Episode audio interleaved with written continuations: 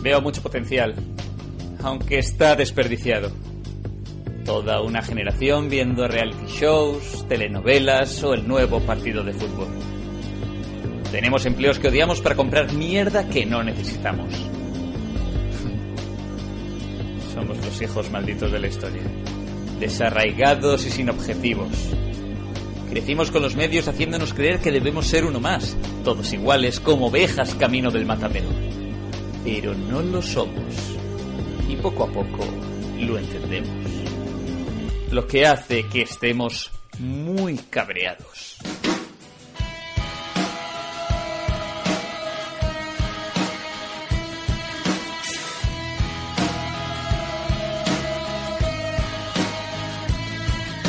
La primera regla de Hello Freaky es escuchar Hello Freaky.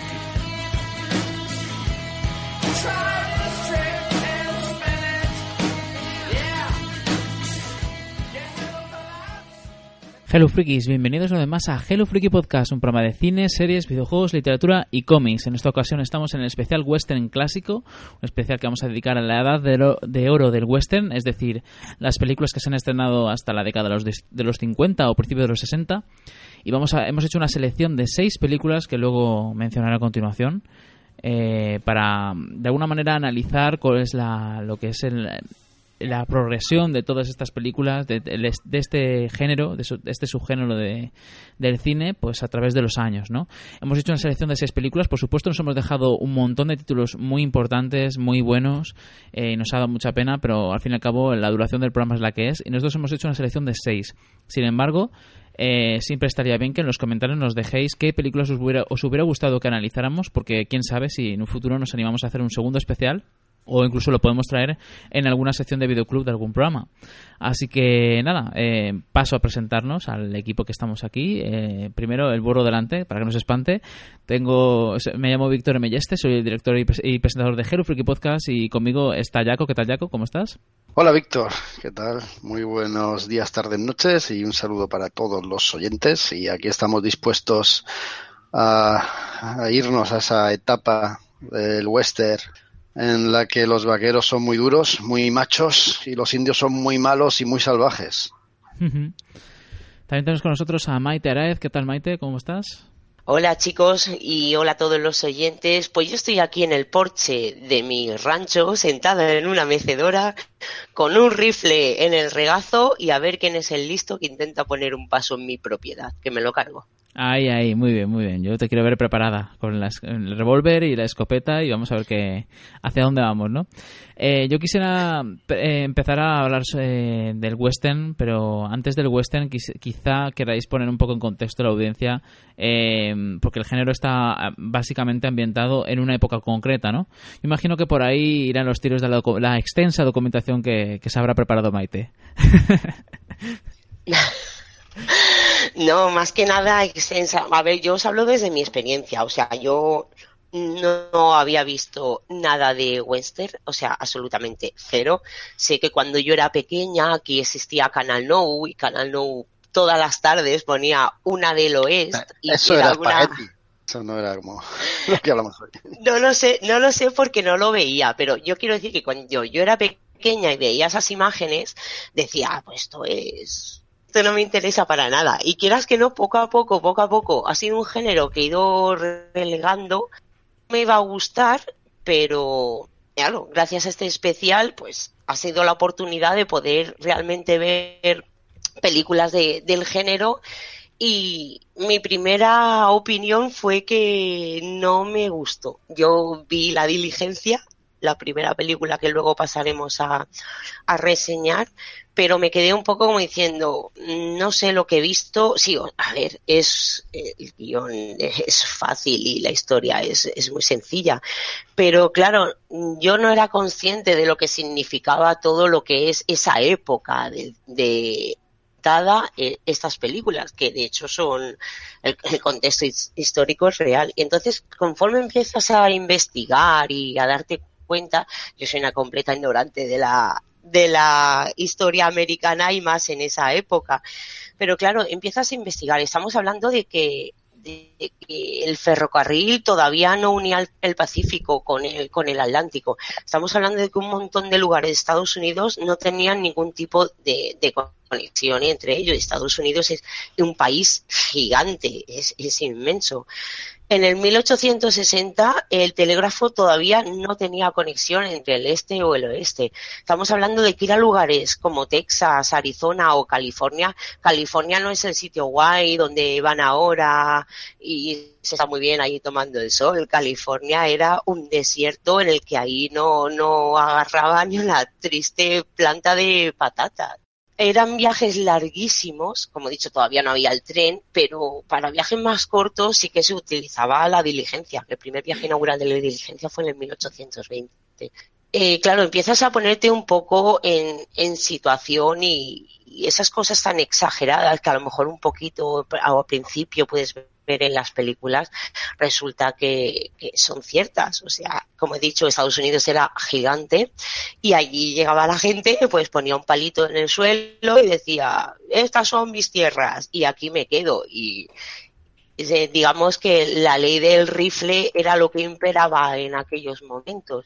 Era yo defiendo lo mío con uñas, con uñas y dientes cosas, es lo que digo, que como yo veía un poco exageradas por desconocimiento, por supuesto, eh, cuando veía estas películas es que realmente fue, fue así.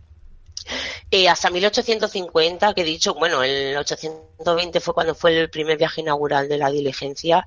Realmente hasta el 1850 eh, la diligencia no se hizo popular. Estábamos hablando de que la gente iba a pie o a caballo. No se podía hacer un viaje más o menos largo con, con más o menos comodidad. Digo lo de más o menos de comodidad porque los viajes en la diligencia no eran nada cómodos. De hecho, las diligencias no tenían suspensión y muchísima gente, estaba hablando del 90%, la gente se mareaba. Además de que se rompían constantemente y había muchísimo peligro de ser atacados por, ya no por los indios, sino por ladrones. Y hasta no fue en eso, eh, sobre el 1850 cuando la empresa de diligencias que más o menos eh, se hizo fuerte ahí en Estados Unidos y fue la que unió partes de Estados Unidos que que entre ellos no tenía ningún tipo de relación. Había gente que, que no había salido mucho más de su rancho o de su pueblo porque no tenían, no tenían manera de moverse. Y estamos hablando de algo tan básico como como una diligencia, es que no había manera de comunicarse en, en esa época unos, unos a otros. Entonces, claro, conforme vas, mm, te vas enterando de esas cosas, además acababa de terminar la, la guerra de secesión, todavía el tema de la esclavitud todavía eh, se abolía, con la de secesión se abolió la esclavitud, pero todavía estaba muy, muy, muy metido en diversos estados, sobre todo del sur de, Estados Unidos. Y claro, y poniéndote un poquito más en situación, empiezas a comprender y decir, macho, es que realmente estos tíos duros, realmente es que lo eran. Es que, bueno, lo tenían que ser porque, porque iba su vida en ello y Estados Unidos se creó a base de trabajo, de, de, duro trabajo, de escopetas, de la ley del más fuerte y de, bueno. de mucho sacrificio. Bueno, bueno, bueno, y de mucho asesinato y todos estos tíos duros son más leyenda que otra cosa. Luego, eh, toda la mitología que ha trascendido en realidad eh, eran una panda de, de, fascinerosos y poco, poco legendario ahí en, en, realidad. Lo que pasa es que sí, efectivamente, eh, en estas películas que vamos a ver hoy, em, vamos a asistir también a toda esa evolución eh, iba a decir tecnológica, pero no me atrevo a llamarla así, toda esa revolución industrial que hizo nacer la nación que es Estados Unidos hoy, ¿no? Como mmm, efectivamente eh, vehículos como el ferrocarril y la diligencia, que los vamos a ver en algunas películas, eh, son los catalizadores de que se pueble toda esa gran nación, ¿no? Y cómo los indios eh, pues eh, van siendo segregados o, van siendo tratados también como verdaderos salvajes. Yo todas estas películas, la verdad es que las había visto de pequeño, porque estas películas son las que se veían en mi casa cuando yo era pequeño. John Ford, John Wayne, bueno, John Wayne, o, o John Wayne, como se decía aquí, ¿no? Era, era toda una, una institución. Y yo, yo casi no la recordaba. Algún detalle en concreto sí, como por ejemplo el de Caravana de Mujeres, pues a, quién se le va a olvidar, por muy pequeño que sea ese argumento, ¿no? Y esa, ese tipo de, de detalles que se te quedan, pues, pues eh, no, no los había olvidado pero sí que es verdad que con, la, con el visionado actual de las películas me he llevado sorpresas y sorpresas muy, muy interesantes que luego las iré comentando con algunas de las películas que me han dejado totalmente alucinado por la factura técnica que tienen, por la complejidad también a la hora de, dirigirlas y por lo innovadoras que llegaron a ser, porque son películas de mediados del siglo XX que, que la verdad es que fueron, fueron pioneras en muchas cosas. Sí, en eso sí que es verdad. Igual que digo que en un principio sí que lo que es la trama de las películas me daban un poco igual, sí que es verdad que, que técnicamente es que hay unos planos eh, cómo están contadas las historias muchas veces sin decir nada, porque muchos de los directores, como por ejemplo John Ford, venía del cine mudo y quieras que no, película y, ves ese remanente que todavía le queda del cine mudo y cómo tiene escenas que son geniales y son magistrales sin realmente no decir ni una palabra. Y todo eso viene de, los principios del cine.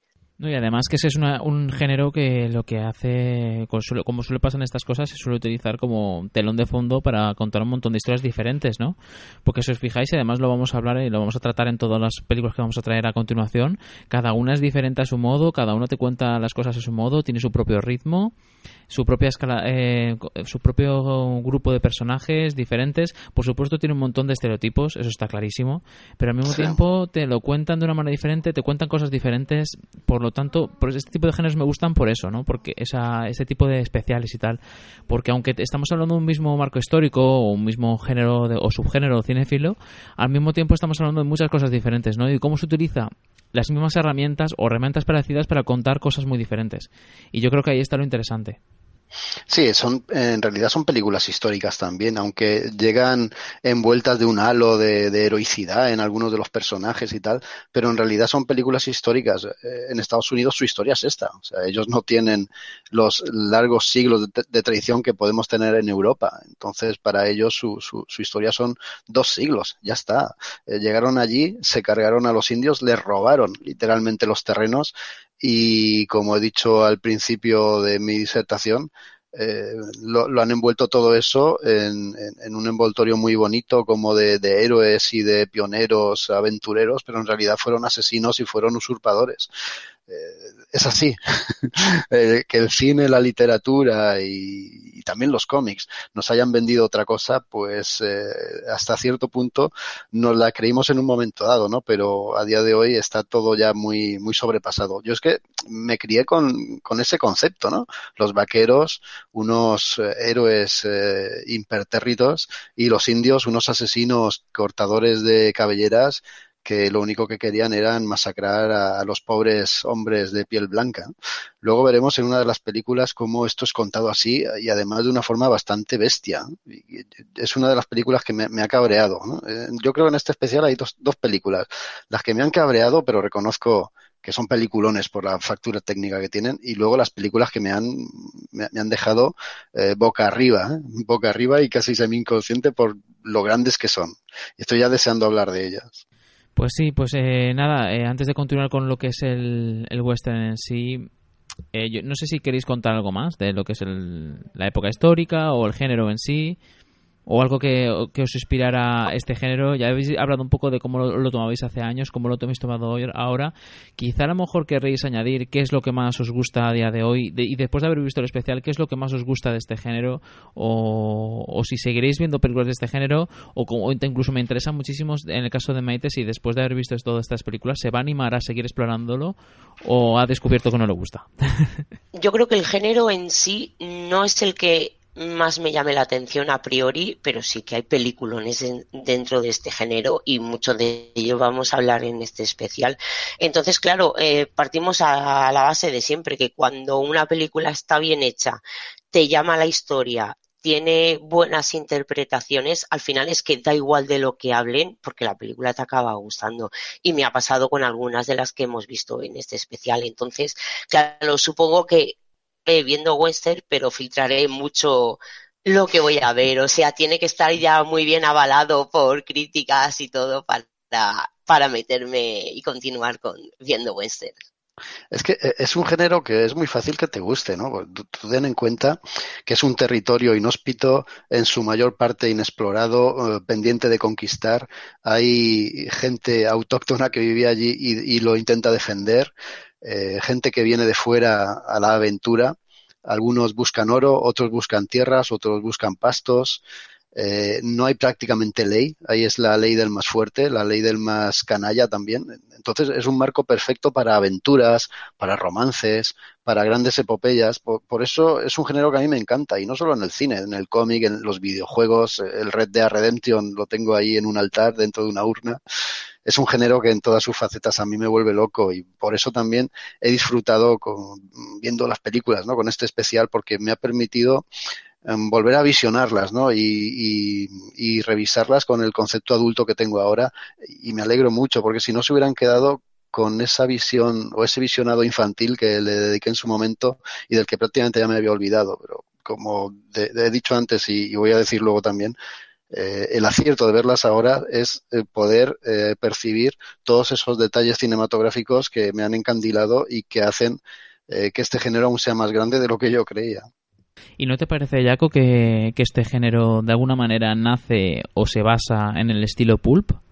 Eh, de las revistas y tal, porque si te fijas, sí que está claro que cada, cada película cuenta sus cosas y, hay películas como Caravana de Mujeres que son totalmente diferentes de lo que hablo, pero hay muchos westerns que no vamos a traer aquí, pero incluso alguno de ellos sí que lo tiene, pero tienen un, un ritmo y un estilo muy de aventuras, ¿no? Muy de ciertos personajes que te inventas cuatro frases de guion y a raíz de ahí son eh, personajes que van cabalgando de un lado para otro luchando contra indios o contra otros otros eh, vaqueros. Sí. Sí, por eso digo que, es un género que se da muy fácilmente a la aventura.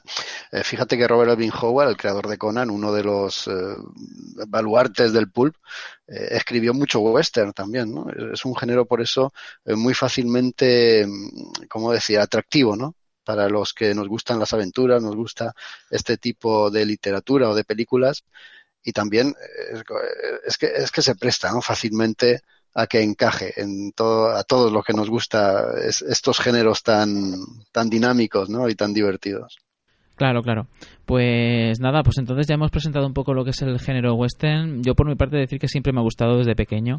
Eh, no sé qué tenía, pero me, acuerdo de pequeño que veía una detrás de otra. Sin embargo, luego cuando me hice más adulto no perdí de vista totalmente este género y, ya solamente tenía el recuerdo de niño, ¿no? Muchas películas, incluso alguna que recuerdo de muy, forma muy vaga, que ni siquiera recuerdo ni el título. Y sin embargo, sí recuerdo que haberme pasado genial con este tipo de aventuras.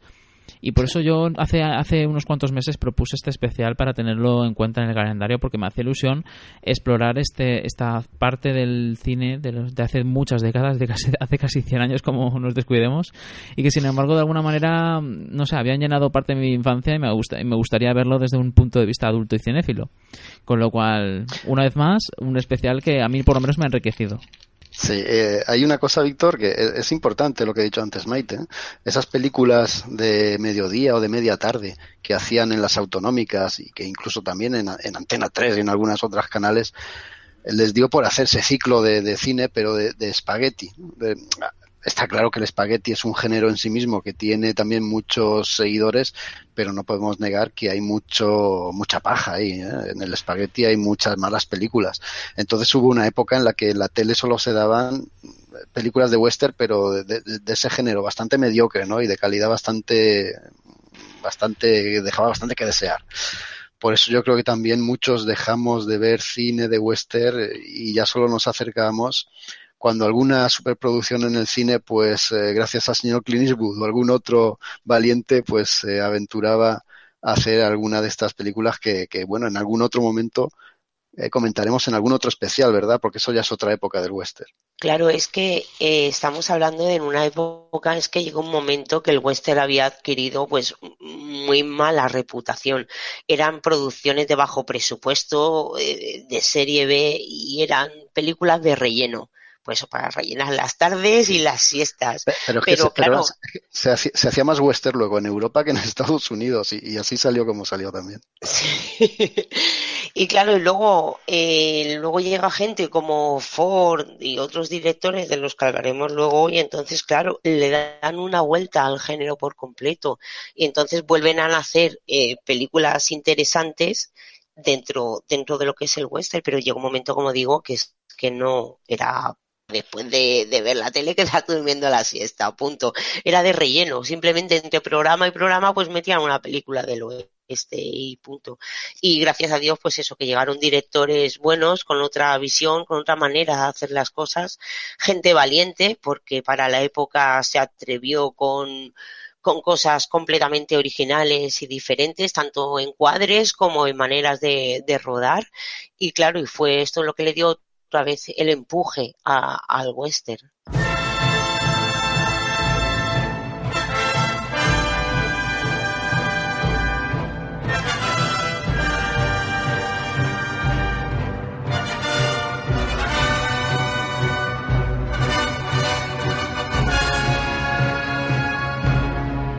Bueno, pues nada, vamos a comenzar entonces con, con, el especial en sí y lo primero que quisiera mencionar para que no, que, no sé si lo hemos mencionado ya, creo que no, pero el western se originó con la película de Asalto y Robo de un tren en el 1903. Eh, o, sea, que estamos hablando de que el Una western... De las primeras películas, sí. Exacto, eso iba, que el western está en el cine desde los mismos comienzos de este. Con lo cual es un género de los que forma parte de los padres del cine de hoy en día, ¿no? Entonces, bueno, el cine de toda la historia. Entonces, claro, no es un género que que tomarse la ligera, ¿no? Es un, género que siempre ha estado ahí y que incluso ha ido y ha vuelto con el paso del tiempo. No solamente por la, edad de oro, que, la, que la que vamos a tratar hoy, sino incluso luego eh, con la decadencia, con el spaghetti western y luego también, por supuesto, con películas que se han estrenado en los años 90 e incluso en la actualidad, ¿no? Entonces es un género que siempre ha estado ahí, aunque en la actualidad, aunque en la actualidad eh, digamos que Em, no esté tan presente. Víctor, Víctor, perdona que te interrumpa. Es que eh, estás diciendo que, el western es de los pioneros en cine y tal, pero es que en casi todos los medios. ¿eh? Estás hablando de la literatura de aventuras y el western ahí también es pionero. En el cómic, antes cuando los cómics se publicaban en los periódicos, que eran tipo sábana, las hojas, ¿no? Eh, cuando decidieron mm, comprimirlas para darle un formato en el que los niños pudieran manejarlos, eh, fue la pionera de DC Comics la que lo hizo, ¿no? Y recopiló antiguos cómics que habían salido en prensa. Pero aprovecharon la portada para poner un cómic en la misma portada. Por lo tanto, el primer cómic de la historia sería ese que aparece en la portada. Adivinad qué género es, ¿no? El western. Se puede decir también que casi el primer cómic de la historia es un western también. Así que este género eh, es pionero prácticamente en todos los medios de los que hablemos. Pues sí, pues sí. Eh, aprovecho para leer el comentario que nos ha dejado en el chat en directo Kokoro, que nos dice, buenas tardes, noches, no he visto muchas pelis del oeste, pero recuerdo con gusto Unforgiven, sin perdón, eh, y la serie de Llanero Solitario, Bonanza, La Casa de la Pradera o especiales para televisión. Dice, mi sueño es ver juntos a los señores Eastwood y Ford con sombrero y revólver. bueno, pues oye, eh, un sueño como otro cualquiera, ¿no? Digo yo. Pues nada, he dicho todo esto. Bueno, eh, hay, que decir, hay que decir las películas, Víctor, que vamos a hablar. Dicho todo esto, ah, voy a decir las películas. que, te has adelantado. Dicho todo esto, vamos a pasar a lo que es la selección de películas que hemos hecho en este, en esta, en este programa. Hemos elegido seis y como ya he dicho antes, eh, seguro que se nos han escapado muchas muy importantes. Está, está clarísimo. Pero claro, la duración del programa es la que es, entonces solo hemos elegido seis que podemos traer en, lo que es el programa actual, ¿no? Vamos a, a, traer La diligencia de John Ford del 39, luego pasaremos a Río Rojo de Howard Hawks del 48 Continuaremos con Caravana de Mujeres de William A. Wellman del 51. Hablaremos de Solo ante el peligro de Fred Zinnemann del 52. Eh, continuaremos con Centauros del desierto de John Ford del 56. Y acabaremos con El hombre que mató a Liberty Balance de John Ford también del 62. Con lo cual vamos a tratar el western del 39 al 62 con tres de ellas de esas películas van a ser de John Ford pero sin embargo las demás son una de, cada director diferente de, y además muy importantes dentro de lo que es las décadas eh, de, esa, parte del cine, ¿no? Entonces, eh, nosotros hemos querido de esa manera traer como películas diferentes. Eh, luego traeremos cada una de ellas, pero os vais a dar cuenta de que cada una aporta cosas diferentes. Sí que es cierto que a lo mejor se, se repite bastante el, tema de las, de las diligencias o las caravanas. Quizá más de lo que me hubiera gustado a mí a la hora de preparar el programa. Me hubiera gustado que hubiera un poco más de diversidad en, el subgénero. Pero, sin embargo, sí que me parece que cada una de ellas aporta un ritmo diferente, un estilo de contar las cosas diferentes. Y yo creo que, hablando de todo esto, va a quedar un especial bastante completito. ¿No parece? Por supuesto que sí. Yo no lo veo tan tanta repetición en el tema de las diligencias. Cada una eh, tiene un papel distinto en cada una de las películas y además eh, las películas atraviesan no todo el periódico, el periódico, perdón, no todo el periodo histórico de lo que es este este oeste, este salvaje oeste, pero sí gran parte de él. Ahora lo vamos a ir viendo. Muy bien, pues nada, vamos a, comenzar con este especial. Vamos a hablar sobre La Diligencia. Es una película de John Ford del 39 y vamos a escuchar el tráiler. Apaches. Apaches. Con que usted es el famoso Ringo Kid. Mis amigos me llaman Ringo. El apodo que tenía cuando era niño. Mi nombre es Henry. Me parece que conocí a tu familia, Henry. ¿No te arreglé un brazo una vez que un caballo te tiró al suelo? ¿Es usted Doc Boone? En carne y hueso. Eh, ahora recuerdo. Acababan de licenciarme honrosamente del ejército después de la guerra contra los rebeldes. Después de la guerra contra la Confederación, querrá decir. Quiero decir lo que he dicho, señor. No, fue mi hermano pequeño el del brazo. Y le curó usted bien, Doc, a pesar de estar borracho. Gracias, hijo. Los cumplidos profesionales siempre agradan. Así es. ¿Y qué fue de aquel muchacho a quien compuse el brazo? Lo mataron.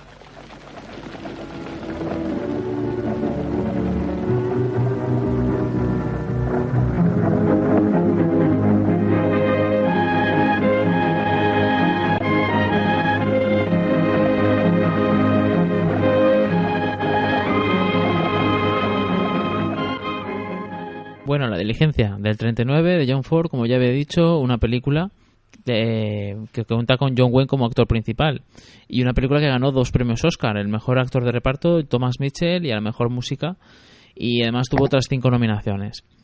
Eh, bueno, ¿quién de vosotros se anima a contar de qué trata? Ay, qué papelón, con la diligencia. a ver, ¿me animo yo? No sé si Maite querría decirlo. No, me parece que no. ¿Se me oye? ¿O sí, estoy hablando sí, Sí, se te escucha, se te escucha. Aquí no se le escucha a Maite, que yo creo que está con el micrófono silenciado. Bueno, antes de nada, decir que la diligencia en, en, realidad está basada en un relato que a su vez está basado en un relato de Guy de Maupassant, un escritor clásico francés que, por cierto, tiene unos relatos cortos de terror que son la leche. Aprovecho para decirlo. Es un relato de Guy de Maupassant que se llama Bola de Sebo, en el que habla de, de un viaje en carroza y él se preocupa en ese relato pues de analizar los distintas, las, distintas clases sociales en, la época pues eh, clásica de, París, ¿no? Y esto es trasladado al oeste y a esta época histórica en el que John Ford nos mezcla distintos personajes, cada uno de un estrato y de un, de un lugar proveniente distinto, ¿no? Tenemos un médico alcohólico, tenemos un representante vendedor de, de whisky, tenemos el cochero de la diligencia con una voz característica, tenemos un sheriff que va a hacer ese viaje en la diligencia por un motivo concreto, tenemos una señora que está embarazada y que va en busca de su marido, que es un capitán o un coronel del ejército, del séptimo de caballería. Y tenemos a otra chica que es del estrato social totalmente contrario al anterior. Es una prostituta a la que directamente tiran del pueblo las fuerzas del orden, estas señoras que siempre salen en este tipo de películas que parecen urracas, ¿no? La liga de, de, de, las buenas samaritanas, ¿no? La, la, tiran del pueblo y todos ellos se nos meten en esta diligencia que va camino de, no, no recuerdo ahora la población, y ahí a mitad de camino se encuentran con Ringo, que es el que está interpretado por John Wayne, es un tipo que está perseguido por la justicia y él quiere completar ese viaje porque al final del trayecto están los bandidos que acabaron con su hermano y con su padre, creo recordar. Eh, se forma así una road movie en diligencia en el que estos personajes van interactuando entre ellos, van sucediéndoles eh, ciertas cosas y van sorteando todos los peligros a los que les, eh, les viene el camino y la verdad es que nosotros nos vamos familiarizando y encariñando con todos ellos, comprendiendo a unos y a otros y nos llegamos a, a identificar con, con, muchas de las situaciones. ¿no? Se me ha olvidado también decir que hay un taur entre ellos, hay un jugador de cartas, pero que es conocido por las trampas que hace, ¿no? Es, la verdad es que es una fauna bastante distinta y muy representativa también de lo que es ese legendario oeste tan literario y tan cinematográfico, ¿verdad, Víctor? Eh, me has pillado justo con la defensa baja porque estaba leyendo el, el comentario de un oyente que nos estaba poniendo en el chat en directo que ahora leeré. Pero repíteme la Yo- pregunta, por yo- favor. ¿La han secuestrado los indios? ¿Me escucháis? Sí. Sí. Ah, vale, que por un momento he tenido problemillas. A mí me encanta lo que hace Ford con esta película porque de una forma muy simple como es el interior de una diligencia, pues nos presenta unos personajes que son un resumen prácticamente de lo que es la raza humana. Pues eso, la dama embarazada, el jugador profesional, bueno, todos los que has dicho. Tenemos el banquero que luego es corrupto, tenemos una prostituta, pero que luego tiene muy buen corazón y es muy buena persona. Y claro, y nos planta eh, más o menos cada de lo que era esa sociedad, todos metidos en una caravana, en una en una diligencia, que además en un viaje larguísimo. Su madre, eh, reñidos entre ellos, y tienen que pasar muchísimo tiempo juntos. Y conforme va avanzando la película vemos que ni la dama pudorosa es tan buena como, como presenta, y ni que esta prostituta es tan mala, ni el banquero es un hombre honorable, luego vemos que es un corrupto, y me parece genial cómo, cómo nos presenta esta sociedad todas las personas completamente diferentes que hay y cómo se ven a, a estar juntas y, y, a unirse cuando vemos que hay problemas y que, que es o nos ayudamos entre nosotros o es que al final vamos a caer. Hay una cosa que a mí me, encanta también de la película y es la imagen del malo, ¿no? que sin aparecer prácticamente nunca está siempre presente y cada vez que lo nombran se echan todos a temblar, ¿no? Era Jerónimo, ¿verdad? Creo que sí. Sí, creo que era Jerónimo y eh, está con su tribu, están por aquí, o Jerónimo eh, está amenazando estas tierras, y cada vez que lo nombran eh, están todos temblando y todos preocupados, pero prácticamente no aparece en toda la película, eh, solamente en la parte final, ¿no? cuando es esa persecución prácticamente a última hora, y como digo, esa, esa presencia amenazante eh, se deja sentir sobre todos ellos y sobre la diligencia, ¿no? Es casi como si les fuera persiguiendo constantemente, pero en realidad nosotros no lo vemos nunca. Eh, porque lo interesante aquí y lo chulo de esta película es esa interacción entre estos personajes tan dispares. Sí, sin duda, porque, porque, es que como cada uno es de su padre y de su madre, cada uno va aportando lo que le da la gana, se van confrontando entre ellos y tienen un cariz muy humano, ¿no? Porque son todos, todos tienen sus ventajas, sus inconvenientes, sus prejuicios, su forma de ser, chocan con unos, se llevan muy bien con otros, se apoyan, a lo mejor se, incluso sienten algo por otros, ayudan, otros se desprecian y todo en un pequeño habitáculo que es la diligencia y que se va y que poco a poco en el, en el, transcurso del viaje pues va haciendo que cada una de esas relaciones de personajes evolucione. Con lo cual es una película bastante curiosa de ver al menos desde mi punto de vista vamos y muy de diálogos entre los propios viajeros. Sí, sí. Claro, como son personas que seguramente eh, por su forma de ser muchas de ellas no coincidirían, porque no me imagino a la dama esta pudorosa entrando en un prostíbulo ni nada así, pero claro, se ven forzados a estar tantas horas y tantos días juntos que claro, al final van van saltando y además eso con la presión de que los pueden atacar los indios, que se puede haber cualquier incidente en la diligencia y pasarle cualquier cosa, porque cuando no se salía una rueda pasaba cualquier, siempre había algún tipo de incidente. Y claro, eh, los diálogos de, de esta película, de esta, esta gente tan dispar y encima con miedo por, por ese viaje y cómo, cómo reaccionan entre ellos y como, y como he dicho, que aunque no se pueden ni ver, es que tienen que aprender a colaborar y cada uno, pues no tragarse su orgullo, pero sí que aprender al lado porque al final todos aprenden de todos. Y, con mucho humor también la película. ¿eh? Yo me acuerdo esa pareja imbatible que es el doctor borrachín y el representante de whisky. El doctor se, se pega al representante de whisky y yo, yo, le llevo la maleta, no se preocupe. Claro, la lleva para cada dos por tres, le saca una botellica y demuestra y se la va bebiendo. Y como siempre está beodo, al representante le llama padre, como si fuera un sacerdote. todo el tiempo, hasta que llega un momento, si os acordáis, en el que cae malherido el, el representante, también aquella que está embarazada le pasa cierta cosa, y ya hay tal interacción entre los personajes que el médico borrachín rompe la botella, eh, hace todo lo que no está en su mano para, para volverse otra vez sobrio y ayudar a sus a los que ahora son sus amigos. ese, ese punto en la película en el que ya todos son una pequeña familia también es muy interesante, ¿no? porque es a lo que nos lleva todo el transcurso de la misma, ¿no? a, afianzar esos lazos de personas tan diferentes, pero en realidad que tienen esa convivencia en común que llega a unirles y llega a mostrarles que, que en realidad todos son iguales. ¿no? Y dices tú de Borrachín que en principio es, es el el punto cómico que tiene la película, pero llega un momento que acaba diciendo frases lapidarias y el tío parece más un filósofo que, otra cosa. Pues sí, una, una película de diálogos eh, sin parar, uno detrás de otro, que está bastante interesante y aún así, pese a que es todo diálogos, consigue tener un buen ritmo, en mi opinión. O sea, a mí no me consiguió aburrir en ningún momento. O sea, es como si, eh, como sigue, siguen habiendo pullas entre unos y otros y de vez en cuando sí que te meten un pequeño punto de acción eh, de, esa, de esa forma consiguen que haya como altibajos en el ritmo y de que haya eh, escenas de diálogo y escenas de acción, ¿no? Hasta llegar a un final que sí que me parece como, como que le falta más emoción en el sentido de que no tiene un final muy contundente, pero sin embargo sí que es un final cerrado, un final que no te deja, o sea, te deja con la sensación de que la historia se ha cerrado como debería, ¿no? Sí, es, un final previsible, un final romántico, un final de la época, ¿no?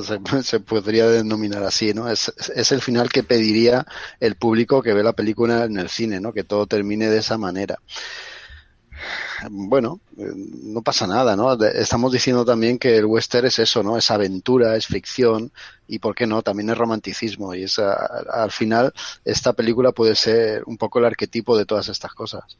Claro, eh, Selznick, que es el guionista de esta película, eh, para hacerla más atractiva y que quisiera meterse, meterse en el proyecto y hacer el guion, pues por él, digamos, desarrollaron la historia de amor entre, entre la prostituta y, y el otro, Ringo Kid, eh, Ringo Kid, perdón, que además que me gusta mucho de la película, que es el único que la trata como, como si fuera una señora, mientras que todos en un principio eh, le hablan de una manera muy altiva o prácticamente ni se dirigen a ella, Ringo Kid pues es el único que le ofrece agua, porque claro, en el viaje de caravana ahí pues todos bebiendo y Ringo Kid en lugar de beber él se le ofrece primero a ella la cantimplora.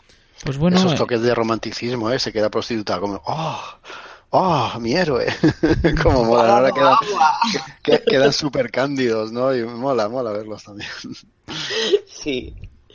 Entonces, como nota así global, os ha, sido una película que os ha gustado. Entonces, eh, no es de las mejores que habéis visto en este especial, imagino, pero como siendo una de las primeras de lo que es el género tal y como lo conocemos del western, no está nada mal, ¿no? Una película un poco curiosa, ¿no? Para comenzar el género. Es una road movie, tío. Es que es una road movie en caravana. a mí es lo que me llamó la atención, con sus paraditas en la cantina de los mexicanos, súper graciosa también. Sus carreras, sus problemas. No sé, es un Mad Max en el oeste de los años 40. Y con muchos menos efectos especiales, porque encima cuando atacan los, los indios ni siquiera se les ven. De repente aparece una especie de flechas, unas sombras de fondo y, y chimpún. Oye, la, película costó cuatro duros y, casi todo se lo llevaron los actores. Que por cierto, hay una anécdota que quería contar, que fue John Ford a, casa de John Wayne, porque por lo visto este hombre organizaba unas timbas de póker de la leche. Y John Ford se, se autoinvitó a una de esas timbas, pero su motivo no era jugar, era presentarle el guion de la dirigencia a John Wayne. Y cuando se lo enseñó, y este lo leyó así por encima, eh, John Ford le preguntó, ¿qué actor crees que sería el, idóneo para hacer esta película? Y cuando John Wayne le mencionó alguno, eh, John Ford le dijo, tú es que eres tonto o te lo haces. si te lo he traído para que seas tú, pedazo de idiota. John Wayne no era tan conocido en ese momento, era prácticamente un extraño y esta fue una de las películas que le dio a conocer. Y además eh, Ford trataba a patadas a John Wayne. Sí. Pero fatal, eh, no tenía ningún miramiento en, en, cualquier cosa que hacía, es que se lo dice, creo que fue, John Wayne le preguntó a Ford, pues, oye, mira, en esta escena, ¿cómo que me quedo mirando a tal sitio y tal? Cómo quieres que lo enfoque o en qué quiere que pienses. Y, Ford le dijo, pues no, tú no pienses, porque pensar no es lo que se te da precisamente bien. Y le decía frases así, pero a saco en todas las películas, ¿eh? El pobre, trabajaron mucho juntos, pero Wayne dijo que Ford se las hizo pasar muy, muy mal. Era un cabrón. También es que lo quería tener cabreado para su papel, ¿eh? eh su papel era un tío que estaba mosqueado y que quería vengarse de aquellos que se habían cargado a su padre y, creo que era su hermano. Es que no me acuerdo si era su hermano o sus hermanos, ya no me acuerdo. Pero que, que no sé, lo, consigue, ¿no? Además, la primera vez que vemos en, en la película a John Wayne, es, esa escena está rodada al final. Se la rodaron al final porque es cuando ya estaba más hecho polvo, todo el traje lleno de, polvo, estaba todo de, no demacrado, pero sí aparecía cansado, ¿no? Y es que era la imagen que querían transmitir al principio cuando se lo encuentran. Se lo encuentran ahí en medio del camino y por eso lo recogen con la diligencia. Estaba todo pensado aquí. John, Ford ya, ya era un genio y cuando acabemos con el especial, con su, con la última película que es también de John Ford, ahí, ahí es cuando yo me voy a deshacer. Bueno, pues nada, entonces eh, acabamos si queréis con esta película. No sé si queréis añadir algún otro que se llama más. Si no, continuamos con la siguiente, porque como, como tenemos unas cuantas, no... Venga. Vale, pues entonces, eh, nada, si no queréis eh, añadir nada más, vamos a continuar con la siguiente. Se llama Río Rojo. Por cierto, antes no, no lo he dicho, pero como luego tenemos oyentes de Sudamérica y de bueno de, Hispanoamérica que pueden o mejor dicho Latinoamérica porque si no ya nos ponemos em, que no se saben los nombres porque los nombres muchas veces eh, cambian según el país eh, la diligencia en inglés es Stagecoach. Y vamos a pasar a Río Rojo Red River que es una película eh, que está dirigida por Howard Hawks y cuenta como protagonistas una vez más a John Wayne y también a Montgomery Cliff, entre otros. Una película que se estrenó en el 48, así que vamos a viajar como unos nueve años eh, hacia Río Rojo y vamos a escuchar el tráiler. Missouri with 10,000 head. Want you all to know what you're up against. We got a thousand miles to go. Ten miles a day will be good. Fifteen will be luck. There'll be no quitting along the way, not by me and not by you.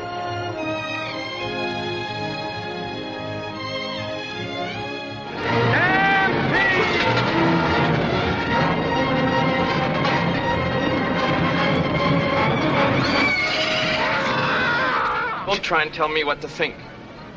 I'll take your orders about work, but not about what to think. You think I'm to blame for that? Just as sure as you're sitting there.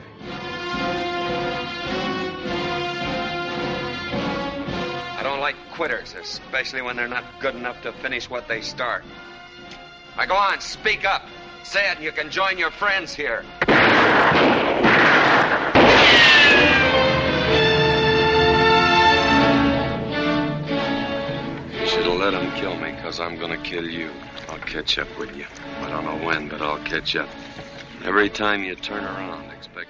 Bueno, como decía, continuamos con el, especial western con Río Rojo. Eh, y, bueno, pues una película que, como repito, se estrenó en el 48. Y nada, contarme cualquiera de vosotros dos quien, quien quiera. ¿De qué, ¿De qué trata esta película? Pues si queréis me, arranco yo, como es la película favorita de Jaco, y, me quedo con esta. Y la mía y la tuya, yo y creo. Ya le dejaría a él. Eh, decía Maite que la mía, la mía y la tuya también, quizá también, la favorita, ¿no? yo creo que es la, la, que más nos ha gustado a los tres, de, todas las que hemos elegido. Es que esto, esto en podcast no se entiende, ponerle comillas arriba, ¿eh? Sí, comillas, ¿no? Es que claro, yo, yo hago, el, hago el gesto, pero no se ve en el podcast. Claro. Habría que decir la película que más nos ha gustado, guiño, guiño, ¿vale? Así a ver si así queda claro. pues nada, pues esta película, digamos que pues trata alrededor de, del ranchero Thomas Danson, que es Bruce Wayne, que a mediados del siglo XIX pues empieza su propio rancho, crea su propia hacienda en, en Texas. Pues camino y se encuentra con un huérfano que, se llama Matthew, que está interpretado por, por Mark Garth y pues como ve al chavalillo ahí con una vaca, dice, pues venga, va, yo como voy a hacer un rancho, vente conmigo y lo adopta.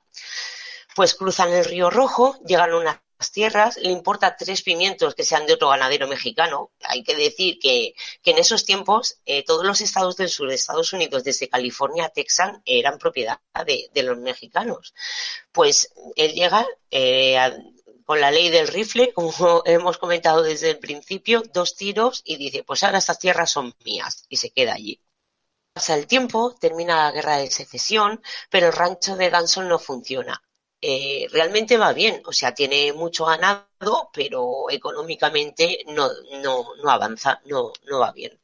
Entonces, pues deciden irse a Missouri, donde según él, pues podrá vender el ganado y conseguir un buen dinerito. Así que reúne a un grupo de hombres para que le ayuden a mover nada más y nada menos que 9.000 reses que tiene. Principales ayudantes que de estos hombres que vienen, pues eh, se encuentra Matt, que es el gran Montgomery Cliff, y el niño que, que recogió cuando, cuando es adulto. Y luego también tenemos al personaje de Groot, eh, que está interpretado por Walter Brennan, que me parece genial la interpretación de este hombre en, en esa película. Y nada, es el viaje de, en un principio, a priori, porque luego la película vemos que tiene otra segunda lectura. Y es eso, es el viaje de, este hombre a Missouri, pues para poder vender ganado y poder conseguir el dinero porque no la cosa no avanza pero claro empieza lo que decimos en una historieta de aventuras porque madre mía todo lo que pasan desde ataques de indios, evidentemente se rompen carretas, hay estampidas. No me digáis que la escena de la estampida no, no nos pareció impresionante de, de esta película, por lo menos, o tampoco os gustó. Sí, sí. Vamos a ver, el, principio de la película mola, mola, mola mucho porque es el que va a marcar toda la película, que creo que dura dos horas o dos, horas, dos horas y un poquito más, ¿no? Pues esos cinco primeros minutos ya la marcan.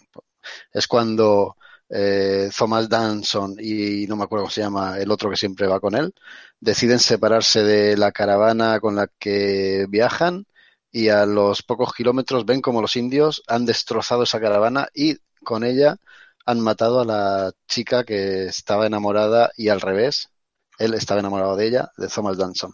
Eso eh, va a marcar toda la película porque ese odio y ese rencor se va a, a, incrustar en el corazón de Thomas y va a hacer del personaje lo más interesante de la película, porque es un héroe y al mismo tiempo es un tío que, que cuyo, rencor le hace eh, actuar de una forma tiránica, eh, de una forma mm, también bastante oscura muchas veces y muchas veces incomprensible, si no mm, está siempre pensando eh, de dónde proviene, ¿no? Que es de ese, de ese auténtico trauma que él siente. Otra cosa interesante para mí de la película es el hecho del paso del tiempo, ¿no? Como Montgomery Cliff, que al principio vemos que es un criajo, al, cabo del tiempo vuelve y joder, qué pedazo de actor, además de guapo, interpretando está al nivel de, John Wayne, ¿eh? no tiene nada que envidiarle, es una de las cosas que me, me, encantó, ¿no? Y cómo poco a poco va pasándole por encima y se hace cargo de toda, de todos, todas esas cabezas de ganado que tienen que llevar hacia el sur.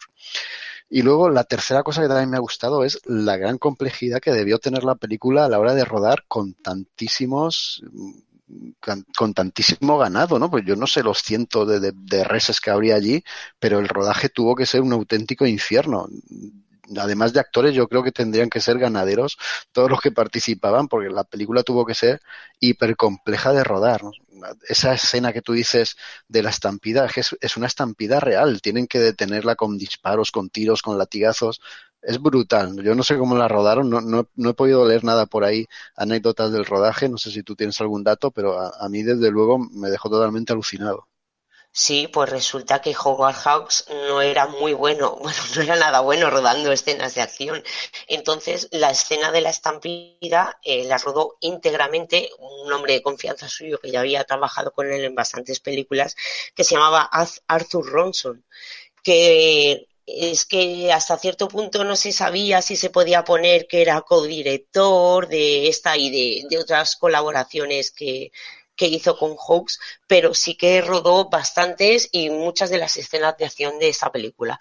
Y lo de la complejidad de, hacer esto, eh, a ver, estamos en los años 40, un desierto, 20 o 30 camiones, un equipo de más de 300 personas durante dos meses y medio que duró el rodaje.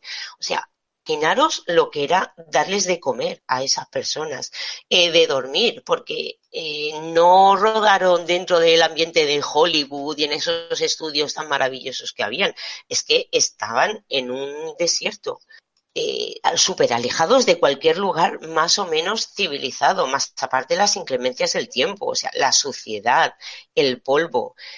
Eh, digamos que físicamente, de, o sea, de lo que es supone mover a tantas personas y lo que supone hacer una película como esa. Pero que luego además técnicamente, o sea, es genial. Hay una escena en la que tienen que cruzar un río. Primero, la cámara está en mitad del río, que eso ya para la época impresionante, meterle una cámara eh, a rodar encima del agua, pero es que encima tuvo las santas narices de que eh, había una conversación entre Montgomery Cliff y, creo que era John Wayne.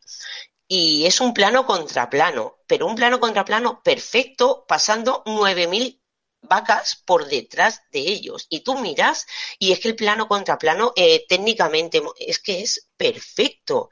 Y yo no me imagino cómo tuvo que ser, y tanto esas como, como toda la película, porque si ya de por sí con las inclemencias y todo el tiempo y, y además con el con 9000 vacas por ahí, ¿cómo las controlas? ¿Cómo a mí me sorprendió muchísimo el nivel técnico de esta película. No, ¿eh? no, sé, Víctor, qué piensa de esto, al que le gusta todo el tema del rodaje y tal. A mí, a mí me dejó flipando. O sea, que en una escena que aparezcan tropecientos mil vacas de estas eh, moviéndose y, los, y, vacas locas de estas con los actores en caballos, o sea, el nivel de producción que tiene que tener esta película, la dificultad que ha tenido que tener a la hora de rodar para que nada se vaya de mano, que, que en un mismo... Me recuerdo un plano en, eh, en plan panorámica que va girando eh, y va, va enfocando a las diferentes personas esperando a que el protagonista les dé el aviso de empezar y es que es brutal. O sea, eh, me, parece, a nivel de producción, esta película, me parece enorme. O sea, un trabajo que te han tenido que hacer aquí de, de preparar todo eso de hacer que, que sea real. Es que no que parezca real, no, es que sea real. Y eso es un trabajo que hay que, hay que destacar. Otra cosa es que el ritmo pues no sea el suficiente, que se te haga larga porque encima es larga y que, y que la historia no dé para tanto, aunque sí que esté bien. Y, y yo creo que simplemente lo que le falta es metraje. O sea, perdón, lo que le sobra es metraje. Le sobran por lo menos 40 minutos de, de metraje y no me quedo corto, ¿eh? Le podrían sobrar perfectamente para darle ritmo y conseguir conseguir que los, los, cambios de personajes que hay ahí y todo lo demás eh, sea más rápido. Pero por otra parte también entiendo que el ritmo de la película sea más lento porque lo que te quieren contar es un poco el el tedio al que se enfrentan los protagonistas conforme va avanzando la aventura y van perdiendo cada vez más las ganas, van cansándose y van enfrentándose a las, a las inclemencias del tiempo y todo lo demás y, y eso se lo quieren transmitir al espectador pero claro, no lo esa, base de, cargarse un poco el ritmo. Claro, fijaos que para mí también me, da la impresión de que hay un exceso de metraje, sobre todo con ese, ese devenir de tantas cabezas de ganado por el desierto, ¿no? Porque hay un momento, eh, y os vais a acordar, cuando John Wayne eh, tiene una escena a solas con la chica, no recuerdo ahora la actriz, la chica que está herida en el brazo, él llega al, a, la, caravana donde está esta gente viajando y Montgomery Cliff ha pasado antes por allí, la chica ya se ha enamorado de él y sabe que John Wayne va detrás de Montgomery Cliff para matarle. Entonces tienen una escena íntima, no, no que intimiden, sino que están los dos solos ¿no? dentro de, de, un carruaje en el que ella le, le pone la cena, y está hablando con él intentando convencerle de que no mate a Montgomery Cliff, de que no lo persiga. Y se esconde una pistola en el, en el cabestrillo donde tiene el brazo. No sé si os acordáis de esa escena. Pues esa escena en la que solo aparecen los dos está casi completamente a oscuras, solo con la luz de una vela, rompe de una forma tremenda y es un contraste absoluto con todo lo que hemos visto antes a la luz del día, tantas cabezas de ganado, tantos exteriores, esa escena que rompe ahí para mí hace resucitar la película, ¿no? Porque le da un aire nuevo y le da una sensación nueva, ¿no? Y hace que la película pues se recupere y se refresque un poco.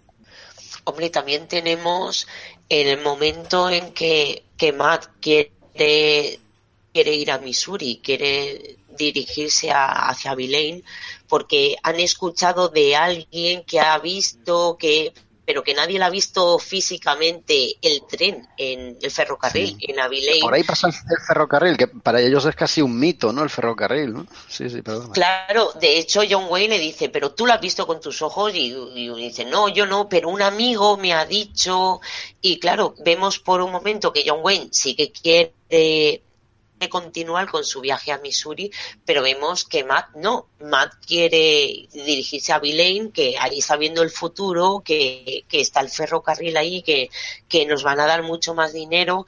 Y claro, ahí tenemos un conflicto de, de dos generaciones, porque es el John Wayne, yo en mis trece y prefiero irme a lo seguro, y tenemos a Matt y el espíritu aventurero de decir, venga, va, vamos a confiar y vamos a creer que eso está ahí y se empeña a ir hacia Villain.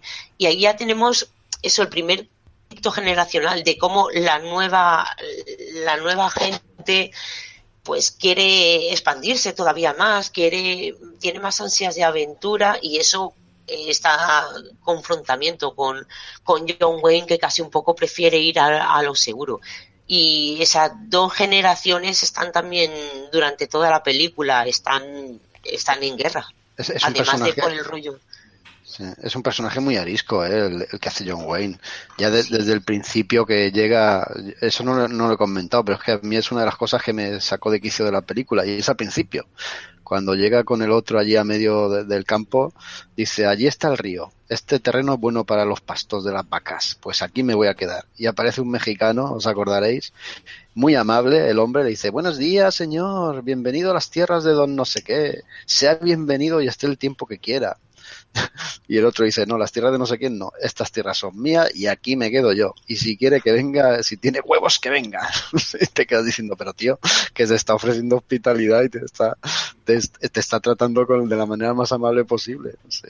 a partir de ahí dice, joder, qué, qué, soberbia, ¿no? Qué, qué, puro vaquero, qué chulería y qué, qué rencor tiene este tío dentro. Claro, pero fíjate, yo solo vi como un pequeño resumen de historia de la película. O sea, no sé poner a contártelo todo, pero de esa manera tan simple te cuenta lo que es que lo que realmente estaba ocurriendo en ese momento allí. Sí, sí, porque el mexicano, cuando le pregunta al mexicano, pero ¿por qué son sus tierras? Dice, porque el rey de todas las Españas se las dejó. Dice, pues ahora yo soy el rey de aquí, a tomar por saco y no hay más que hablar. No, no, que era así, ¿no? Llegaban allí, ponían el palo y todo, todo lo que ves es tuyo, Simba, y se ha acabado.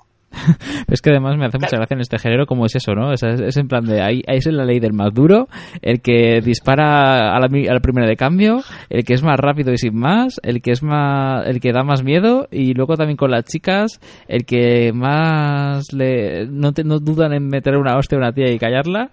O sea, es que es que me parece que es un género que visto hoy en día puede dar muchos problemas. Estas películas hoy no se podrían hacer. No, pero es que era un reflejo de lo que era. es que ni más ni menos. Sí, es una sociedad muy machista, está clarísimo, y muy racista, muy clasista, muy eh, imperativa, es, es, todo, todo lo peor. Es, es, que es así, coño, cómo se conformó los Estados Unidos. Mira, esta película tiene mucho de histórico, aunque eh, en realidad no quiera mostrarlo así, porque aquí también tenemos el final ese edulcorado, ¿no? En el que todo parece que se soluciona con un golpe de varita mágica. Pero bueno.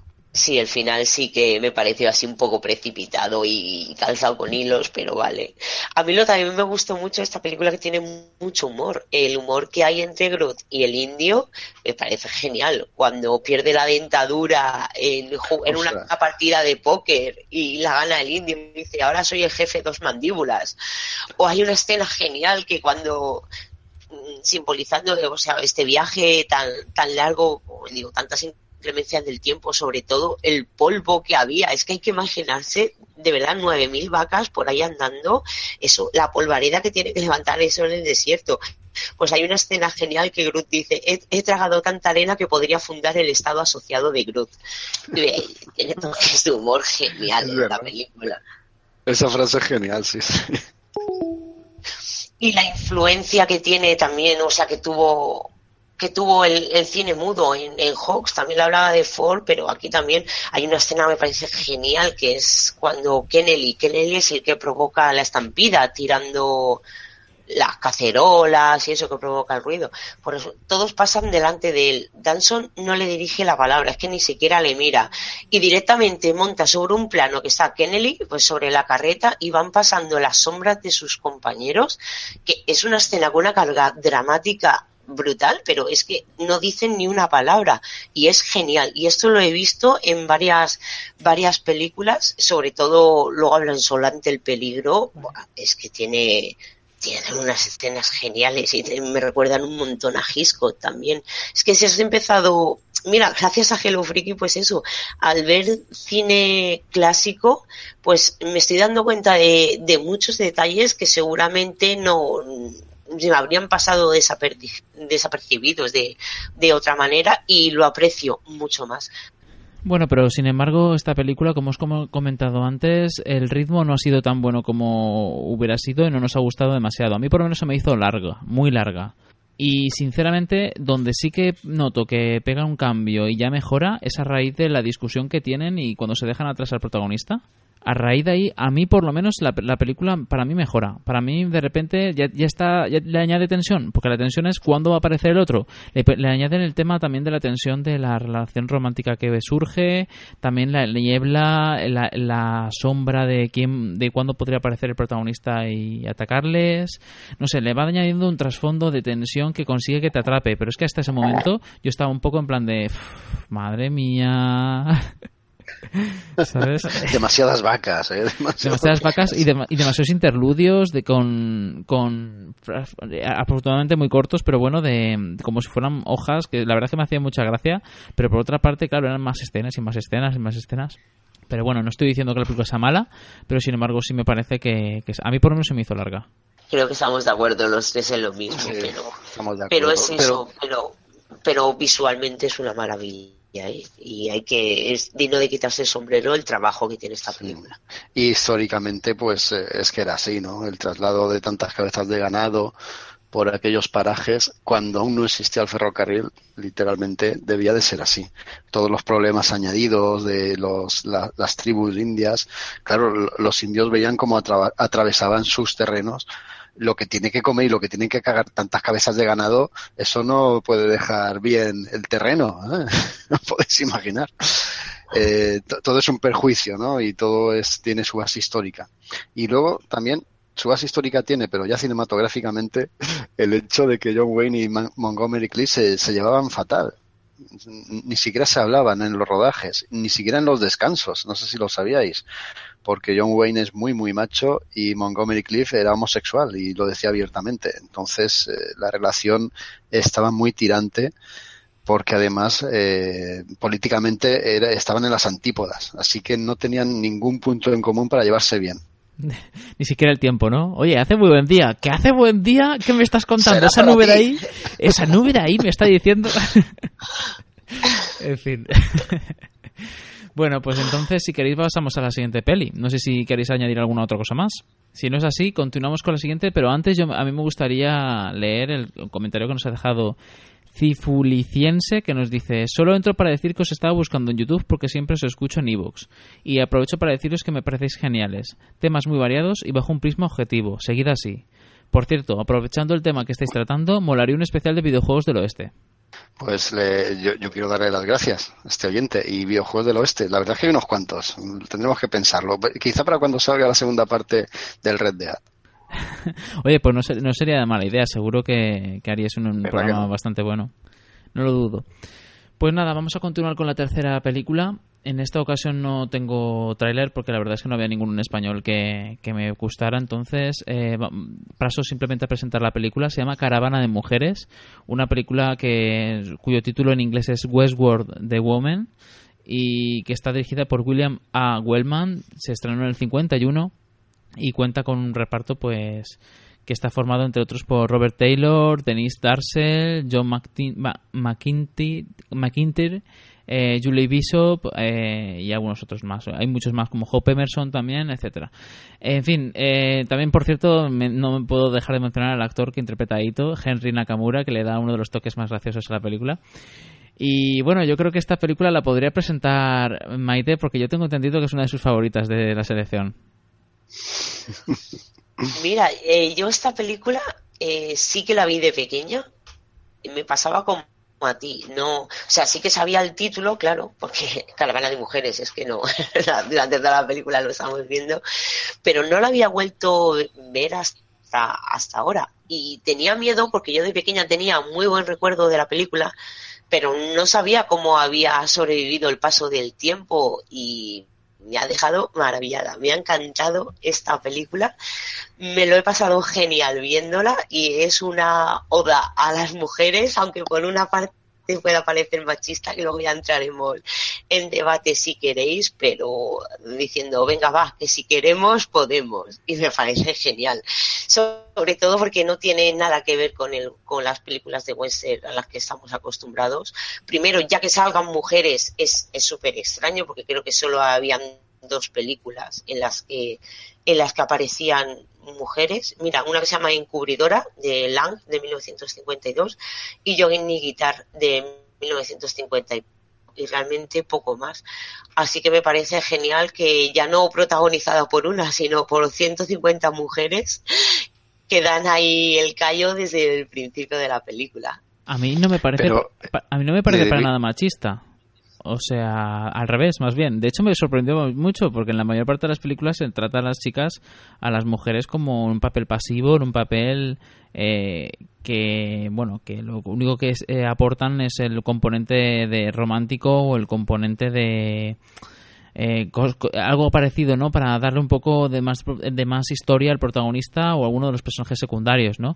Y si algo me ha sorprendido en las películas que hemos elegido es que las chicas no solo tienen un papel más activo del que podría esperar en algunas ocasiones, sino que además suelen tener un carácter mucho más fuerte del que yo hubiera esperado de unas películas de los años 40 o 50 y, y además en la época del oeste. O sea, ya lo íbamos comentando poco a poco, pero en esta película concreto nos está contando una historia de una caravana repleta de mujeres que comienzan siendo mujeres pues eh, que tienen la preparación que tienen, o sea, no, saben hacer lo poco que saben hacer y que les han enseñado a hacer, y sin embargo se ven obligadas a un viaje de superación en el que van demostrando fuerza y carácter y entereza y voluntad hasta llegar al punto de que ellas mismas eh, no solo superan la, lo que es las expectativas del protagonista, sino que además demuestran que, vamos, que valen como hombres. Y disculpad que haga este comentario, pero estoy hablando en el ámbito del western, que valen tanto como hombres en el western e incluso más. Pues eh, yo la veo súper machista la película, pero machista de la hostia. tiene, tiene reflejos que intenta decir, no, no, que la mujer es, eh, es capaz de sí misma o por sí misma de hacer cosas como los hombres. O sea, es, machista hasta la hostia. ¿Sabéis que hay por ahí una ley no escrita que dice cómo detectar las obras si son machistas o no? Uno, una de esas leyes es eh, que dos protagonistas femeninas hablen entre ellas de un tema en el que no vincule a ningún personaje masculino. Y si os dais cuenta, aquí no se produce nunca. Cada vez que hablan dos mujeres, y mira que pasa a veces, porque casi todos son mujeres, cada vez que hablan dos mujeres es siempre para hablar de un hombre. O de lo bien que hace ese hombre de la vigilancia, o lo bien que dispara, o lo guapo que es, o me lo quiero ligar. Siempre tratan de eso sus conversaciones. Luego, todas las superaciones a las que las mujeres son capaces de hacer siempre es en comparación con el hombre. Eh, luego los comentarios, ¿no? Tú, tú no te preocupes, que ellas van a ser capaces de llegar. Tú dile a una mujer que va a casarse y verás cómo llega al fin del mundo. Todo en ese aspecto. Vamos a ver, lo entiendo, ¿no? Es, es en la época en la que está rodada y la época que nos está reflejando era una época las dos, tanto cuando fue rodada como la época del oeste, eran dos épocas muy machistas, ¿no? Tremendamente machistas. Y es verdad lo que tú has dicho, Víctor. Eh, las mujeres no tenían ninguna educación eh, porque no se les daba educación. Eh, muchas de ellas no sabían leer. las que se les daba algún valor era porque evidentemente o efectivamente se les daban valores de hombre, enseñarles a disparar, enseñarles a llevar ganado, enseñarles a cabalgar. no podemos evitar que sea así, ¿no? Que sea tan machista. Y hombre, y la base ya de la película de vamos a recorrer 5.000 kilómetros en diligencias, en, un grupo de, caravanas, pudiendo morir con el camino, pero es que me voy a casar. O sea, esa, eso es la base, ¿vale? En vez de decir que vengan ellos, que vengan ellos y quieren casarse. Oye, lo jodido, lo más jodido de todo es, es que tiene una base real y que luego eso se hizo aquí en España en repetidas ocasiones. O sea, es que lo jodido es que ha sido real durante varias ocasiones. En el 85, Los solteros de plan, eso que fue súper famoso, porque de eso yo había visto la película, entonces, claro, me, me acordé. Y claro, estaban en el único bar del pueblo que había, estaba viendo la película, esta de Caravana de Mujeres, y entonces pues dijeron, pues vamos a hacer nosotros lo mismo. Y se anunció en prensa, en televisión y todo, buscando mujeres, eso para que vayan allí para casarse. Y escucha que fue un éxito, ¿eh? Fue un éxito, salió en la tele y tal, pero a día de hoy, tú no ves en el programa que lo siguen haciendo Granjero busca esposa, es que es la misma mierda, pero en vez de ser 200 mujeres son 7 u 8 y con un, montón, con un montón de cámaras grabando ¿eh? y dando, dando circo, más que otra cosa. Oye, pero, vamos a hablar de la película, que es para lo que nos ha llamado Víctor.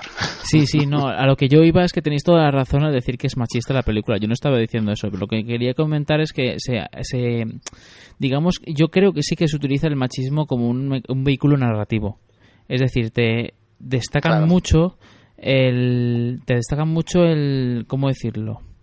la perspectiva histórica de esto para contraponerlo con el, viaje de estas chicas y lo que demuestran hacer eso, eh, eh, pese a todo lo que estamos hablando. Sí que es cierto que en lo que es el, guion en sí, pues como tú dices, es verdad, ahora que tú lo dices, tienes razón en que eh, siempre hay un, un, personaje masculino metido en la narración, no son las chicas las que van tentando a los chicos y los chicos los que caen. Pero no sé, me parece que dentro de lo que es el rigor histórico eh, tiene sentido que los personajes sean de esa manera y que las cosas se cuenten de esa manera. ¿Sabes? Entonces, no sé. Pero a ver, también pienso yo que es un poco homenaje a esas mujeres que, que en ningún momento, porque Estados Unidos no se creó solo con hombres, o sea, también las mujeres tuvieron una parte muy importante.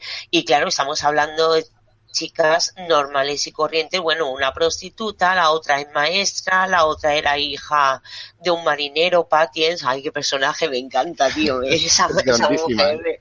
en todos los aspectos Justo, y el toque de humor que, tiene esta mujer es, es fenomenal, es genial pero claro, cada una de su padre y de su madre y al final como pues todas se ponen a una y empiezan a aprender cosas, además a marchas forzadas. De hecho, el, el que llevaba la caravana, el... Robert Taylor. Sí. soy el actor. Muy bien. Pues vale, eh, Back, Back, Back Wyatt se llamaba. Pues claro, eh, cuando dicen, porque a mitad de, claro, eh, con esta caravana iban 15 hombres que les acompañaban pues para hacer todo este trabajo de pues llevar a las, de guiar las caravanas, de defenderla de los ataques, cuando una se le salió una rueda pues cambiarlo, todo ese trabajo, eh, Bach tenía a 15 hombres que iban con él para hacer todos esos trabajos, pero claro, esos hombres durante la noche se fugan y entonces las mujeres tienen que formar a, tienen que, realizar esas tareas porque es que tienen que llegar, si no están en mitad del desierto y, van a morir y no pueden volver tampoco. Entonces eh, vemos como la persona, como Buck ve, ve a, esta, a estas mujeres que al principio las ve pues pues como lo que son unas chicas presumidas, que no saben hacer la O con un canuto, completamente indefensas, que ven una, una serpiente en el suelo y se ponen a gritar, pues le empieza a tratar desde el momento cero como si fueran hombres, es siempre la comparación, pero es lo que hay, y, y en plan de decir que es que tenéis que aprender y si le tiene que dar una bofetada a una, se la da, porque él, él eh, digamos que aplica la, la, misma mano dura tanto para hombres como para mujeres no se corta. De hecho, hay una escena bastante fuerte que a una de ellas le da un latigazo directamente, no se corta ni un pelo. Y claro, pero también vemos como Buck, después de estar con estas mujeres y de tratarlas tan duro y ver que ellas responden, cómo se han puesto las pilas y cómo tienen narices para seguir hacia adelante, cómo empieza a cambiar su visión hacia ellas, cómo, cómo empieza sobre todo a respetarlas. Ya no las trata como ganado, porque parecen, parecían mulas más en vez de mujeres las que iban ahí.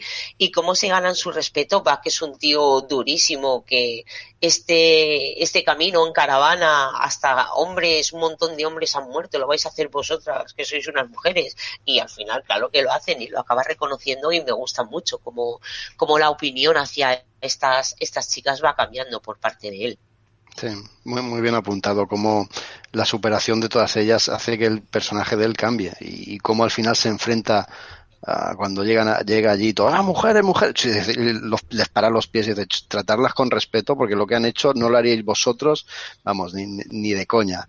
Eh, tratarlas como lo que son, como, como personas y además mucho más duras y mucho más capaces que todos vosotros. Eso la verdad es que me gustó mucho porque hace de la propia caravana de mujeres un personaje eh, que, va cambiando a lo largo de toda la película y, evoluciona y se convierte luego en, al final lo que es, ¿no? Llegan ellas y nosotras elegimos, así que cuidado.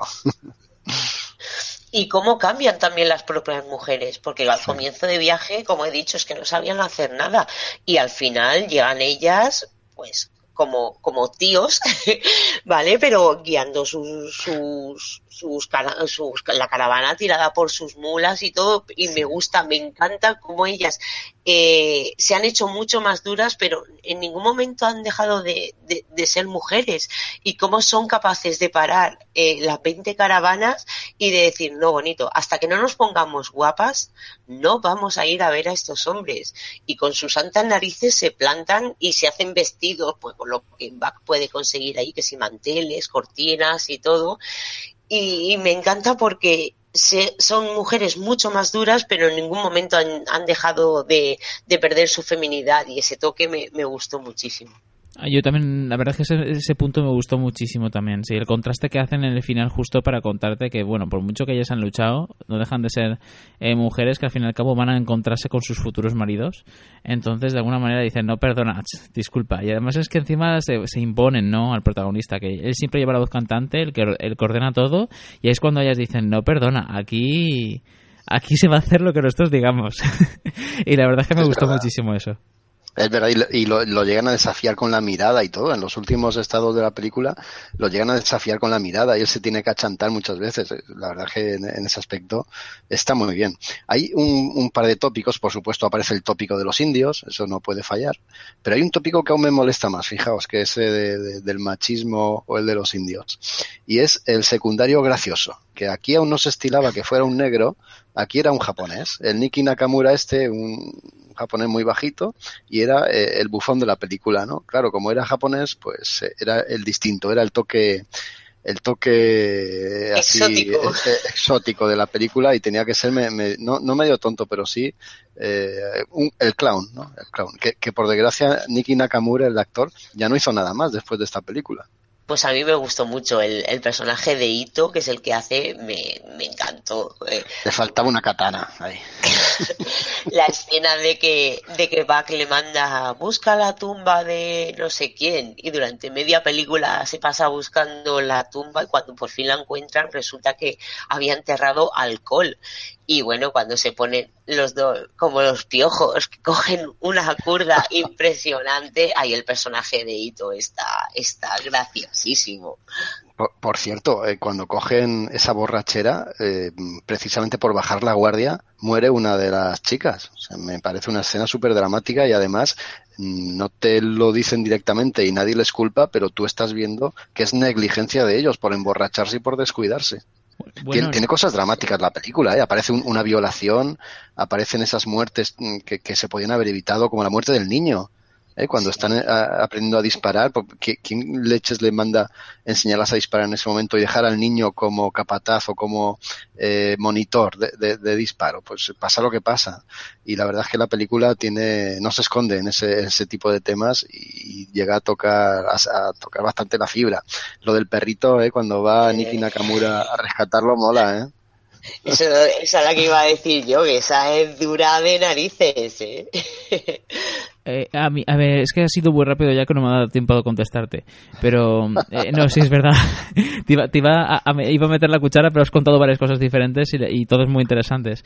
Pero la que has comentado sobre el tema de, de que, de que hay, hay, cosas muy dramáticas con respecto, por ejemplo, a la negligencia de ellos. A mí hay una cosa ahí que me llamó mucho la atención. Y es en esa escena tú que tú comentas precisamente. Sí que es cierto que se produce un poco por la negligencia de ellos, pero en realidad no pasa así. O sea, en realidad no se produce por su negligencia se produce por un, una catástrofe natural, que eso está clarísimo, pero lo que, a lo que yo voy no es eso, se produce, la solución se produce porque todas las chicas hacen fuerza común y ayudan lo que pueden, con lo cual ahí se está empezando a demostrar que ellos ya no son necesarios, que ellas ya se están valiendo por sí mismas. O sea, ahí la, la película te está contando que te está dando el giro ya, te está diciendo, oye, que, que ya el guía ya no está ya imprescindible, sino que las chicas ya se, está, se han aprendido a valer por sí mismas y una escena en la que ya eso se demuestra con todavía más fuerza es esa escena en la que el carramato se, la rueda se cae y todas, todas, sin decir el ni mu, todas se acercan y lo, lo, corrigen y permiten que la chica en cuestión tenga un bebé.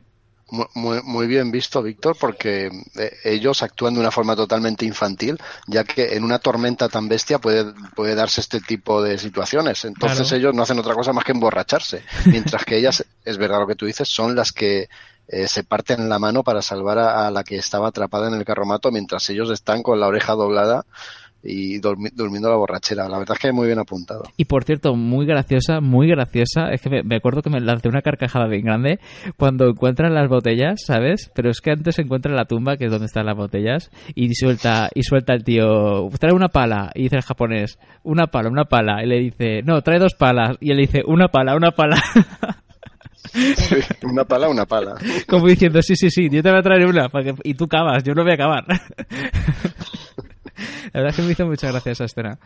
Y nada, pues eso, no sé qué, más contar sobre esta peli. Yo creo que, que, la recomendaría muchísimo, sobre todo por el buen ritmo que tiene. Es un ritmo de diálogos, de, de humor, que hace que cualquier peli que además es una película mucho menos masculina en, ese, en el sentido del típico hombre duro ahí, los duelos y tal, o, o, o persiguiéndose con los caballos.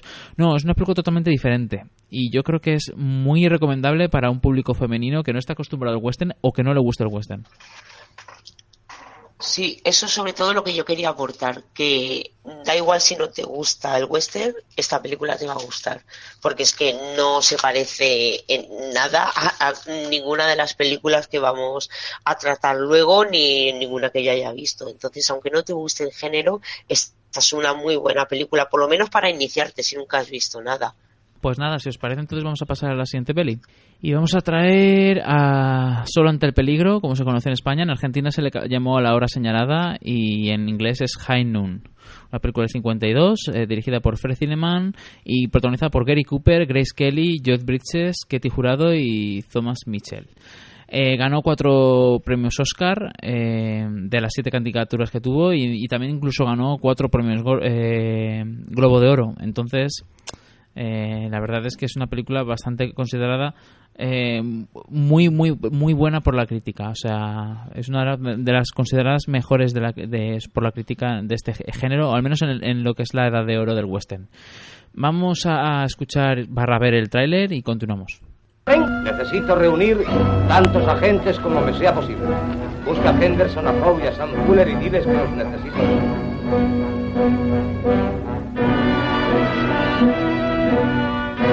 Vienes a pedirme ayuda, a que ruegue a Frank que te deje marchar. Yo siempre lo tuve por valiente, pero jamás creí que fueras listo El tiempo pasa volando.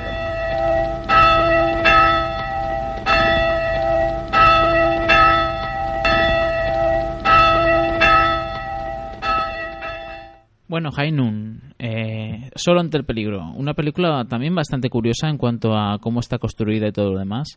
Y bueno, no sé, eh, ¿cuál de los dos eh, os apetece? ¿Quién de los dos os, apetece decir de qué trata esta película que está protagonizada por Gary Cooper? Peliculón. Esta película no, este peliculón. me pareció genial esta película, me gustó muchísimo y esta es la que digo yo que le he visto unos toques de, de Hitchcock y impresionante. Luego si queréis lo, lo comentaremos. Pues la película más o menos va de que Gary Cooper, que interpreta a un sheriff, que justo después de su boda con una chica que se llama Amy, que se ha interpretado guapísima Grace Kelly, pues se entera de que Frank Miller es un asesino que, que, había detenido hace tiempo y que había encerrado y a raíz de encerrarlo pues el pueblo está en paz y tranquilo, ya va nadie a, darle por saco, pues resulta que el tío, el Frank Miller, ha salido de la cárcel y jura que, o sea, juró que iba a volver a, a vengarse de, del sheriff, de Gary Cooper, pues resulta que después de esa boda eh, el sheriff Will que se casa, pues él había decidido pues dejar la placa, dejar su cargo y irse con su mujer o a vivir por ahí a la gran ciudad. Pero resulta que Miller sale de la cárcel y entonces eh, va, va, a buscar a, este Gary Cooper para de aquella vez que lo metió en la cárcel. Entonces la gente le dice pues nada, vete, si tú te ibas a ir ya, te ibas a casar te ibas a ir a vivir por ahí, pues vete. Pero él es un sheriff, es un tío de palabra y siente que, que su deber es quedarse ahí y, y, defender a su pueblo. Y si Frank Miller quiere venir a cantar en las 40, pues que venga, que yo estaré aquí esperándolo. Pues resulta que el tren en el que Miller va a llegar es el de las 12 y vemos que el tiempo va pasando, él va pidiendo ayuda al resto de sus amigos y sus vecinos, pero resulta que nadie quiere ayudarle, que nadie quiere arriesgar su vida. Pues aún así, el tío él solo mantiene su decisión y se queda ahí sabiendo que tiene muy, muy pocas posibilidades de salir con vida de, de este enfrentamiento con Frank Miller y con sus dos compinches que va con él. Pero claro, él se queda completamente solo, nadie le, le ayuda. Manda huevos que el malo se llame Frank Miller. Sí, tío, me hizo muchísima gracia. Bueno, lo, lo, interesante de la película es que es eso, ¿no? El mismo día que el sheriff Will Kane se casa, ese mismo día indultan a Frank Miller. Y es cuando va a llegar al pueblo. Y justo va a llegar en el tren de las 12, cuando Will Kane y su mujer se han casado a las once y, y media, creo que era, de la mañana. Entonces, la película transcurre en tiempo real. Es lo que más flipado te deja. Que la película transcurre, hombre, al principio no es tiempo real exactamente, pero a partir de la mitad de película sí que es tiempo real, porque si estás con el reloj en la mano y viendo la película mmm, compruebas que efectivamente mmm, cada vez que aparece un reloj en pantalla los minutos transcurren de la misma forma que en la realidad. Y eso es algo que el director se encarga de que te des cuenta. Zinnerman se preocupó de que siempre o casi siempre hubiese un reloj por ahí en las paredes para que tú te percatases de que efectivamente el tiempo transcurría a la misma velocidad en la vida real que en la película. Eso es algo que te deja totalmente descuadrado ¿a que sí? Tío, es que claro, es que eso va creando una atmósfera que cada vez es más asfixiante, que y que, claro, porque vas viendo eso, cada, cada golpe de reloj, cada conversación, cada todo te va recordando que a las 12 va a venir este tío. El hombre preguntando a todo el mundo, oye, vamos a, no, no, no, yo es que hasta su propio amigo, él va a buscarlo a la casa y está la mujer dentro y le dice, es el sheriff, dice, dile que no estoy, dile que me he ido. O sea, sus propios amigos se esconden de él. Macho, eso, esa escena a mí me dejó impresionada, es decir, macho, la gente como, o sea, realmente cuando más necesitas la ayuda de tus amigos es que te das cuenta que son los primeros en escurrir el bulto y dejarte solo a, un, a unas sabiendas que, que te van a matar. Sí, además es que encima lo hacen de contrapunto porque al principio aparece la boda justo al empezar la película y, y, y, además hay una frasecita de somos tu, tus amigos, no sé qué, ¿cómo nos vamos a preocupar? Tú no te preocupes, hombre, si por un día que te vas va a estar el, y, luego, y luego es que para un día, para una noche, es que, es que apenas unas horas y ya y ya la lía parda. Es que de verdad. Eh, y todos abandonándole y además toda la película.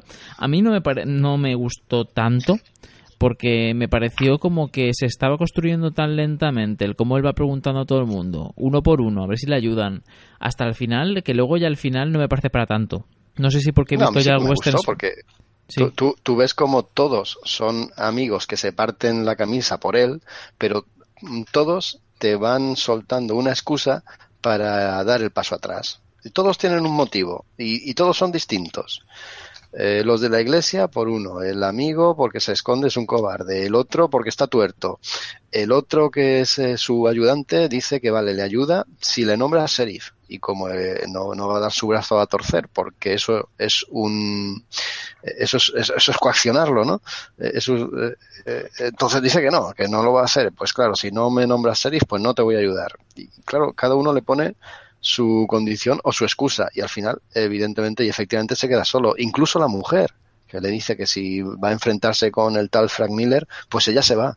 Eh, se queda totalmente sola. Hay algunas escenas que os acordaréis en las que aparece el pueblo vacío las calles del pueblo vacío y está Gary Cooper Bill Kane mirando para un lado y para otro como diciendo, bueno, ¿dónde me voy a esconder yo?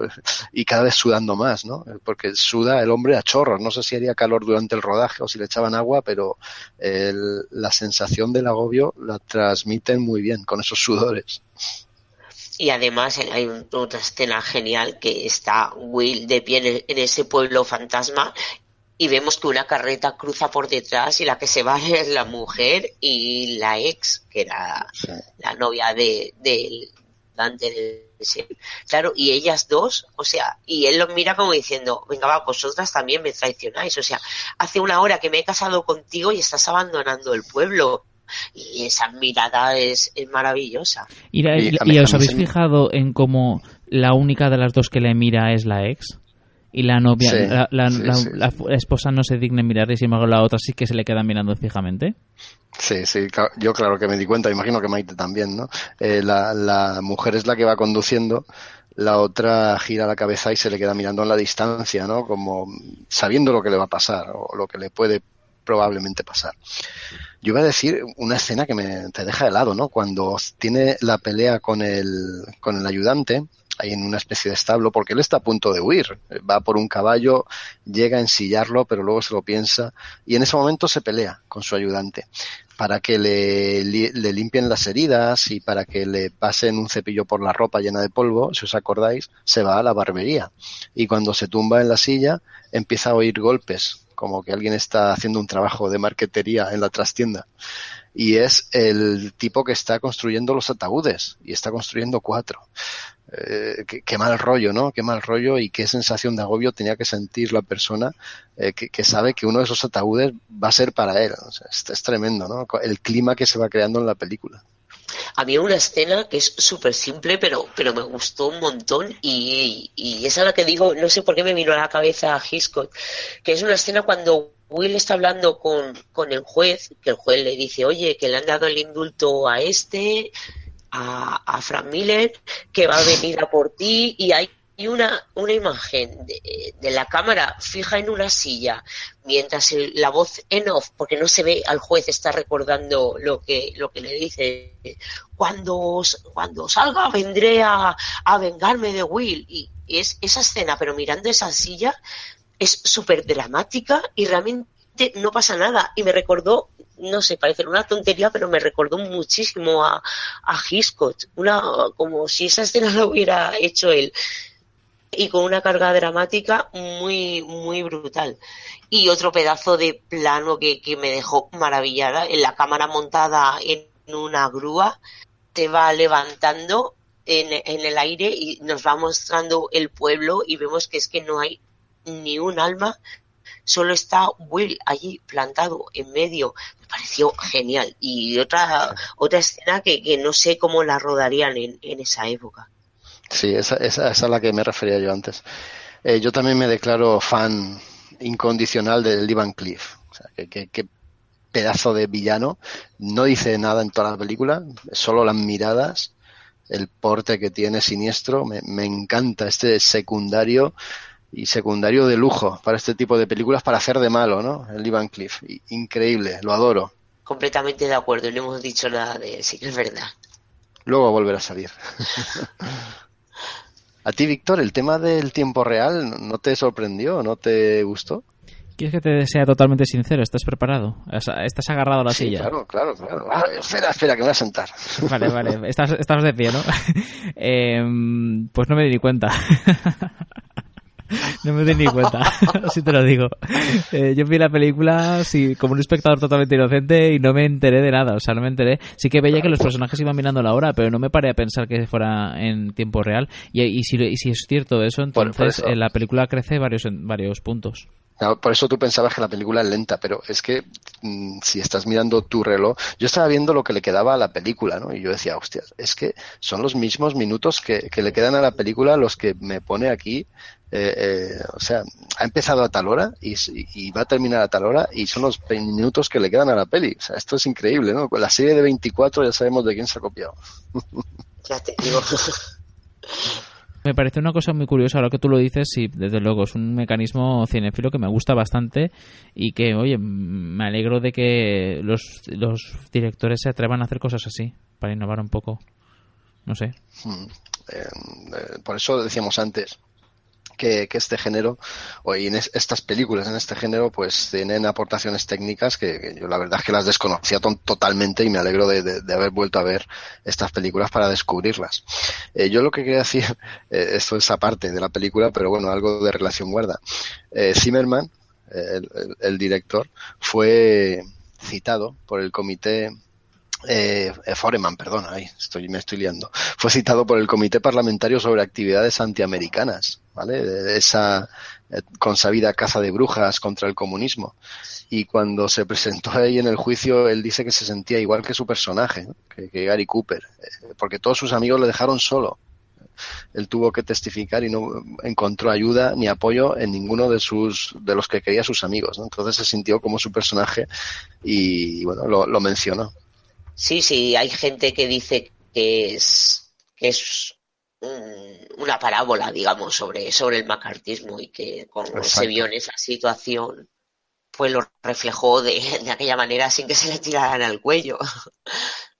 Hay otra cosa que, que, la película duraba más, pero claro, si le hubieran metido eso, creo que eran 20 minutos de metraje extra, ya no hubiera tenido el tema del tiempo real.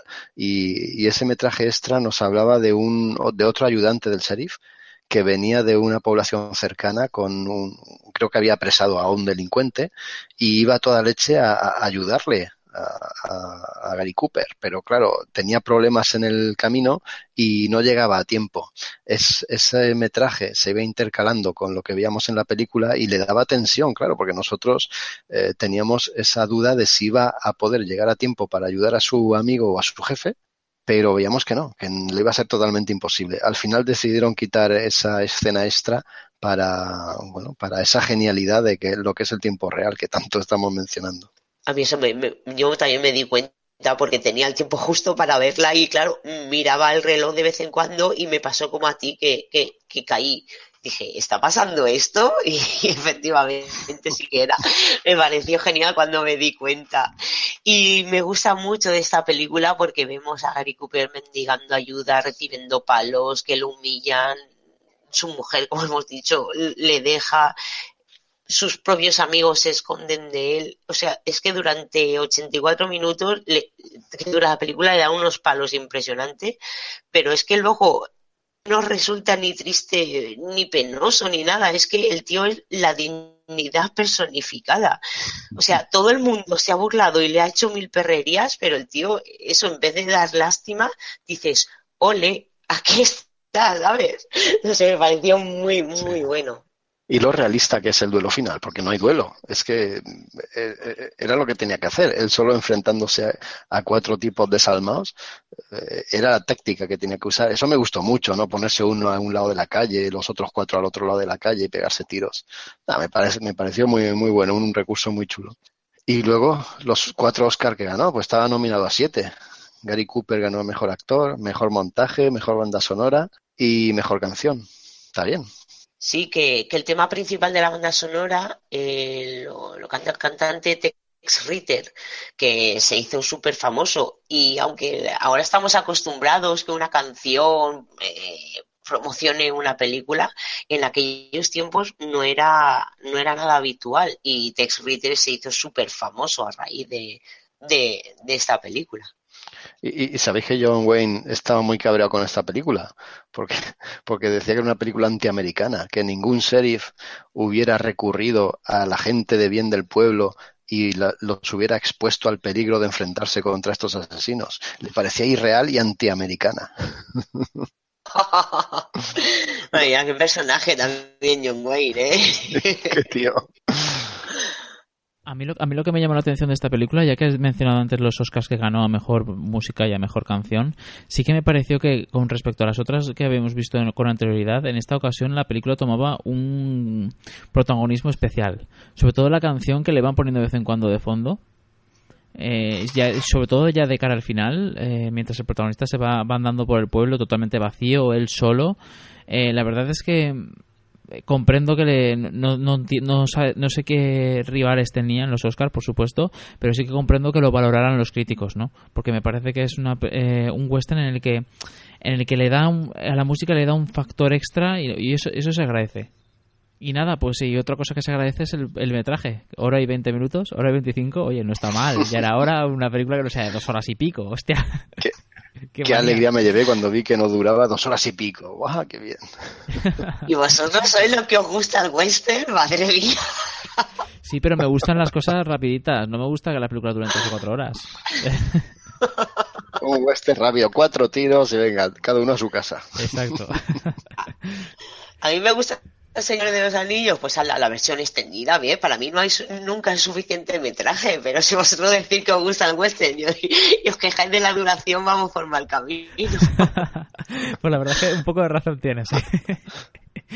Bueno, pues si queréis pasamos a la, penúltima película de la noche, Centauros del Desierto, llamada en inglés The Searchers. Es un ejemplo más de, la originalidad a la hora de cambiar los títulos en España. eh, pues agárrate a la última. Si queréis más originalidad todavía, en Argentina, Chile y México se la conoce como Más Corazón que Odio. Una película eh, dirigida por John Ford, basada en la novela de Alan LeMay y con protagonistas como John Wayne, Jeffrey Hunter, Vera Miles y Natalie, Natalie Wood y Ward Bond, entre otros. Y nada, eh, considerada uno de los, de los westerns más conocidos de la historia, de los mejores westerns del género, o sea, de los mejores películas del género. Sin embargo, no ganó ningún Oscar, solo ganó un Globo de Oro, pero ah, con el tiempo la verdad es que es, es considerada una de las mejores. Es una de las más conocidas, de hecho. Y nada, repito, Centauros del Desierto, vamos a escuchar o ver el tráiler. John Ford regresa en 1955 a Monument Valley, escenario de una de sus obras cumbre, La Diligencia, para rodar otro western que se convertirá con los años en todo un clásico cinematográfico. Centauros del Desierto es, por derecho propio, una de las películas más recordadas y admiradas de la historia del cine. Y cuenta entre sus fans con cineastas tan reconocidos como Steven Spielberg, George Lucas o Martin Scorsese. Sin embargo, la película no nació con tan buena estrella, ya que si bien es cierto que funcionó bien en taquilla, no fue recibida con demasiado interés por la crítica de la época. El film narra la desesperada y a ratos enfermiza travesía en el desierto de Ethan Edwards, un ex soldado confederado de modales toscos que persigue a los apaches que han asesinado a toda su familia y raptado a su sobrina. John Wayne interpreta uno de los papeles menos arquetípicos de toda su trayectoria, al dar vida a un individuo obsesivo y violento que para muchos críticos es el germen de otro antihéroe fílmico, Travis Bickle, el protagonista de Taxi Driver. ¡Apártate, Martin! Sin lugar a dudas, el aspecto más polémico de Centauros del Desierto, desde el punto de vista del espectador actual, es el tinte racista de toda la narración en la que se menosprecia la humanidad de los indios. Sin embargo, John Ford, lejos de compartir los argumentos del film, mantuvo una magnífica relación con los indios navajos que participaron en el rodaje, que incluso llegaron a nombrarle hijo adoptivo de la tribu. El director de El hombre tranquilo se apoya una vez más en una fantástica fotografía, repleta de composiciones brillantes para narrar esta historia épica que se suaviza en ocasiones con algunos toques de humor. Centauros del Desierto es, 50 años después de su estreno, una película imprescindible para todo amante del séptimo arte, y guarda entre sus fotogramas algunas de las imágenes más iconográficas que se han rodado nunca con una cámara de cine. Bueno, el resumen que habéis podido escuchar es de TCM eh, y nada, pues un resumen un poco así a, grosso modo de esta película con detalles bastante interesantes para que los tengáis en cuenta. Centauros del Desierto, The Searchers, película del 56 dirigida por John Ford. Si bien es cierto que el tráiler lo ha resumido un poco, no sé si alguno de vosotros eh, os queréis, queréis atrever a, a resumir un poco más la película. ya podemos pasar a la siguiente. Sí, no, ¿verdad? Ya lo he contado todo, ¿no? no, vamos a ver. Es un peliculón, ¿eh? Es un peliculón. A mí me jode mucho el tinte racista que lo tiene. Lo tiene por los cuatro costados y en cada uno de los fotogramas, pero exorbitadamente, exageradamente. Hay una escena en la que hay unas niñas que han rescatado de las garras de los cherokees, creo que son, no me acuerdo, los comanches, no me acuerdo, da igual eh, y están totalmente idas, como si les hubieran hecho, vamos, como si las hubiera cogido la Inquisición y los nazis juntos. es una cosa exagerada. Pero bueno, quitando ese tema que por lo visto el señor John Ford se portó muy bien con los indios, seguramente no les dio un guion para que se lo leyeran, si no, no lo hubieran nombrado hijo pródigo o algo de eso, como han dicho ahí. Pero quitando eso, eh, la película es, es, verdad que técnicamente mm, aquí se demuestra que John Ford, vamos, es, es, es, uno de los directores más grandes que ha existido. Si aquí lo demuestra, en la siguiente ya me voy a volver loco. Pero aquí, eh, eh, con, el, con el primer plano de la película, cuando la, creo que es la hermana de, de, de John Wayne, de Ethan Edwards, cuando la hermana abre la puerta y a contraluz o su cuñada, perdón, a contraluz se ve su figura y se, se, se, dibuja o se adivina el exterior iluminado y cómo poco a poco ella va saliendo y nos va presentando esa pradera, ese, ese, ese escenario, ¿no? ese, ese, ese pedazo de paisaje. Ya solo con ese inicio te quedas absorto con la película. Claro, a mí esta película, a ver, una sensación un poco agridulce.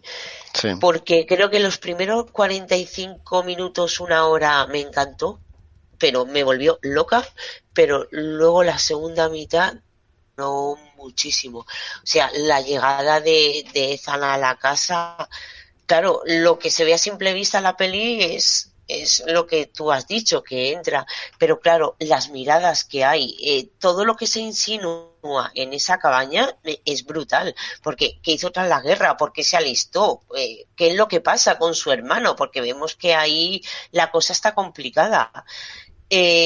Parece que tiene un, o está enamorado o tuvo una historia con, con su cuñada. Y por lo que se ve, eh, porque si os dais cuenta, cuando Ethan llega a la cabaña, Marta, que es la, la cuñada, eh, lo mira y le besa la frente, ¿vale? Como de bienvenida. Pero es que luego la vemos como coge la, el, la capa o el capote de él, lo huele, lo acaricia, pero en ese momento ahí está el reverendo, el, el Samuel Johnson, ¿vale? Que si os dais cuenta, eh, mira hacia otro lado. Es que además lo hace voluntariamente, como diciendo, yo no quiero ver esto, como haciéndose el loco. Eso se alistó en la milicia, a lo mejor porque el pueblo se enteró del escándalo, pero es que claro, se alistó y perdió la guerra. Luego también hay una escena de, de, uno de los regalos que le da a la niña antes de que sea secuestrada. Es, es una, una medalla, no sé si os acordáis, en, porque dice, a ti te he traído no sé qué, y a la pequeña dice, aquí, a mí qué me has traído? Y saca una medalla en forma de cruz. Claro, eso no, nos cuenta que combatió también el mando de Maximiliano de México, que también fue otro perdedor de la historia. Claro, eh, vemos que luchó con, con, tribus indias, que además, o sea, contra las tribus indias, que además las odia con una obsesión, o sea, enfermiza. Claro, toda esa parte, todo, todo ese, ese misterio que hay que empieza a desarrollarse ahí en, en esa cabaña, con, con esos pequeños detalles, porque realmente de todo lo que he contado no se, no se nombra absolutamente nada. Todo lo descubrimos a base de miradas, de, de gestos o de, eso, como hace el, el, reverendo, que directamente quita la mirada, como para decir, yo, yo no quiero ver esto, mirar hacia otro lado directamente. Todo eso me pareció genial. Pero luego ya la segunda parte, que, que si está la novia, la novieta esa que tiene por ahí, la eterna prometida que está ahí, toda esa parte ya me superó un poco visualmente es, es una maravilla, pero lo que me flojea es, es la historia.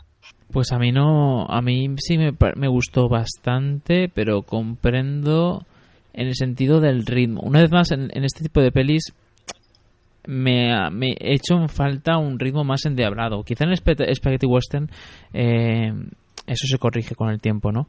Pero en esta ocasión estamos hablando de... Sí que es cierto que el director te quiere contar un poco, una vez más el tedio, pero de unos, de unos protagonistas que están viviendo a través de los años la búsqueda y es una, una, una, historia que te quiere contar, eh, que te quiere transmitir que pasa tiempo y que va afectando a los protagonistas y que los que les están esperando también les afecta. Y eso solo se puede contar pues rebajando el ritmo y tal, pero por otra parte llega un punto en el que sí que es cierto que la búsqueda se hace un poquito pesadita. O sea, he hecho en falta quizá un poco más de subtramas que de alguna manera alimenten el tema. Ya, ya ha pasado por menos dos tercios de peli para cuando ya empiezan a haber subtramas como por ejemplo la, la del protagonista, el jovencito con la chica y todo lo demás, de una manera un poco más activa. No sé si me comprendéis. Entonces, eh, sí que es verdad que me parece un peliculón, por supuesto, a nivel de producción, a nivel de escenarios, a nivel de, de lo que va contando el, trasfondo que hay histórico también, la crítica que hay hacia, la, hacia el tema de los comanches, eh, la crítica racial que hay, muy bestia. El mismo protagonista, que no es como eh, ha aparecido en el resumen, no es nada arquetípico y que sin embargo se inspiró a protagonistas futuros, como por ejemplo algún personaje de Clint Eastwood. pero no sé, me parece que sí, que le, no es que le sobremetraje, pero sí le falta más acción. No sé, no sé si estáis de acuerdo. Sí, bueno, yo la verdad es que lo que ha comentado Maite del inicio no fui capaz de darme cuenta. sí que veía que eran escenas íntimas de una familia que añoraba al tío que había ido a la guerra, había, perdido y, volvía y tal. Se apoyaban mucho en él y él les tenía muchísimo cariño también. Me parecían tremendamente, eh, tremendamente, eh, ¿cómo decirlo?, familiares, hogareñas, ¿no? Esas, esas escenas y me gustaban mucho. Sí que es verdad que luego en la obsesión que hay en la persecución de las dos chicas, o luego de la chica más mayor, esa obsesión que tiene el personaje de John Wayne sí que se trasluce que ahí ha habido algo, ¿no? Que quiere como un poco como redimirse, como compensar alguna falta que ha hecho antes. Y es esa obsesión que le lleva hasta las últimas consecuencias y hasta los últimos extremos. Pero que incluso llega a transmitírsela al, al otro personaje, no me acuerdo ahora cómo se llama, el, más jovencito que va con él, ¿no? Hay un momento, si os acordáis, en el que dan con la chavala que está con el jefe Comanche Cicatriz, que vaya nombre, dan con la chica y ella misma les dice que, que la dejen, que ella es una Comanche y que ella no quiere volver con ellos pero eh, se emperran y dicen que no, que tienen que seguir en sus trece y rescatarla. Mm, ese punto de obsesión, la verdad es que me, sí que me pareció muy interesante, pero al mismo tiempo, otra vez, ¿no? Con el tema del racismo y con el tema de, de, un poco el sinsentido, porque si os acordáis, cuando vuelven a rescatarla por segunda vez, le dicen, hemos venido por ti, y ella se pone muy contenta y los abraza y se va se va corriendo con ellos. Bueno, si antes les ha dicho que no quiere irse, ¿por qué después dice que sí? No? Es una cosa un poco absurda que lo único que a mí, por lo menos, me parecía entender era que había detrás bastante racismo con respecto a las tribus. Claro, lo que también deja muy claro y muy patente esta película es que el cómo el viejo este, digamos, va, va desapareciendo. O sea, como es John Wayne, eh, es el viejo cowboy que siempre va moviéndose de, un lado a otro, pero realmente nunca encuentra dónde quedarse, porque llegaba a esta casa buscando hasta un cierto refugio y un cierto alivio y lo que luego resulta es que lo primero que hacen es matar a su familia. Y lo de la hija, eh, o sea, lo de, lo de su sobrina que va, que, que la, secuestran y tiene que ir por ella. Esa obsesión es que a lo mejor yo soy un poco enferma o como la película no cuenta nada, lo deja todo la imaginación, pero es que yo hasta me llegué a plantear de que a lo mejor realmente es una hija ilegítima, o sea, en vez de ser su sobrina, hasta puede ser que es hija suya, porque en ningún momento sabemos hasta dónde llegó la relación o la posible relación que había entre, entre el protagonista y su cuñada. Claro, y a lo mejor por eso es ese, ese ansia y ese afán de, estar cinco años. Claro, puede ser. ahí le da una muy buena explicación. Oye, muy bien. No sé, lo, yo lo miré por ahí, digo, no sé, a lo mejor es que estoy ya muy enferma, pero no sé, por eso me da es este este vaquero que va por ahí vagando eternamente, que hasta cierto punto es justo el opuesto. Cicatriz es el, el malo. Y eh, hasta cierto punto también me parece la cara y la cruz, o sea, son como el mismo personaje, porque también comentan durante la película de que, de que los indios, pues como como el personaje este de John Wayne, que siempre están moviéndose de un lado a otro, yendo de un lado a otro y realmente nunca encuentran ese lugar donde quedarse definitivamente. Ese, esas dos caras de la misma moneda también me gustó mucho de la película. Hay una escena que a mí me saca de quicio y es cuando el más jovencito adquiere por error a una india como esposa, una india así entrada en carnes y lo único que está es para que se rían de ella en la película directamente. O sea, me, parece totalmente denigrante. Y hay un momento en el que le mete una patada a dos piernas que la manda a tomar por culo, que yo me imagino que a la, actriz le haría daño, porque es que le mete una patada que yo creo que si no la reventó poco le faltó. Vamos, me, me quedé indignado viendo la película y eso que hace más de 60 años que la rodaron. y lo de que se le acusa a Ford de, ser racista. Si os dais cuenta en esta película, todos los blancos que, que mueren no se ven, están mostrados todos fuera de cámara, mientras que la carnicería que el séptimo de caballería hace sobre los indios cuando llega al pueblo, eh, se, ceba, ¿eh? se ceba, pero hombre, mujeres, niños y no tiene ningún tipo de miramiento. O sea que a la gente que le acusa de racismo tendría que hacer alguna, alguna revisión de, alguna de sus películas. Y luego el final, ¿eh? ese, plano final en el que se ve a contraluz al protagonista, o sea, la película termina como empieza, o sea, un, un bucle ahí cojonudo, me, me encantó eso. Eh, ¿A qué te refieres? Exactamente.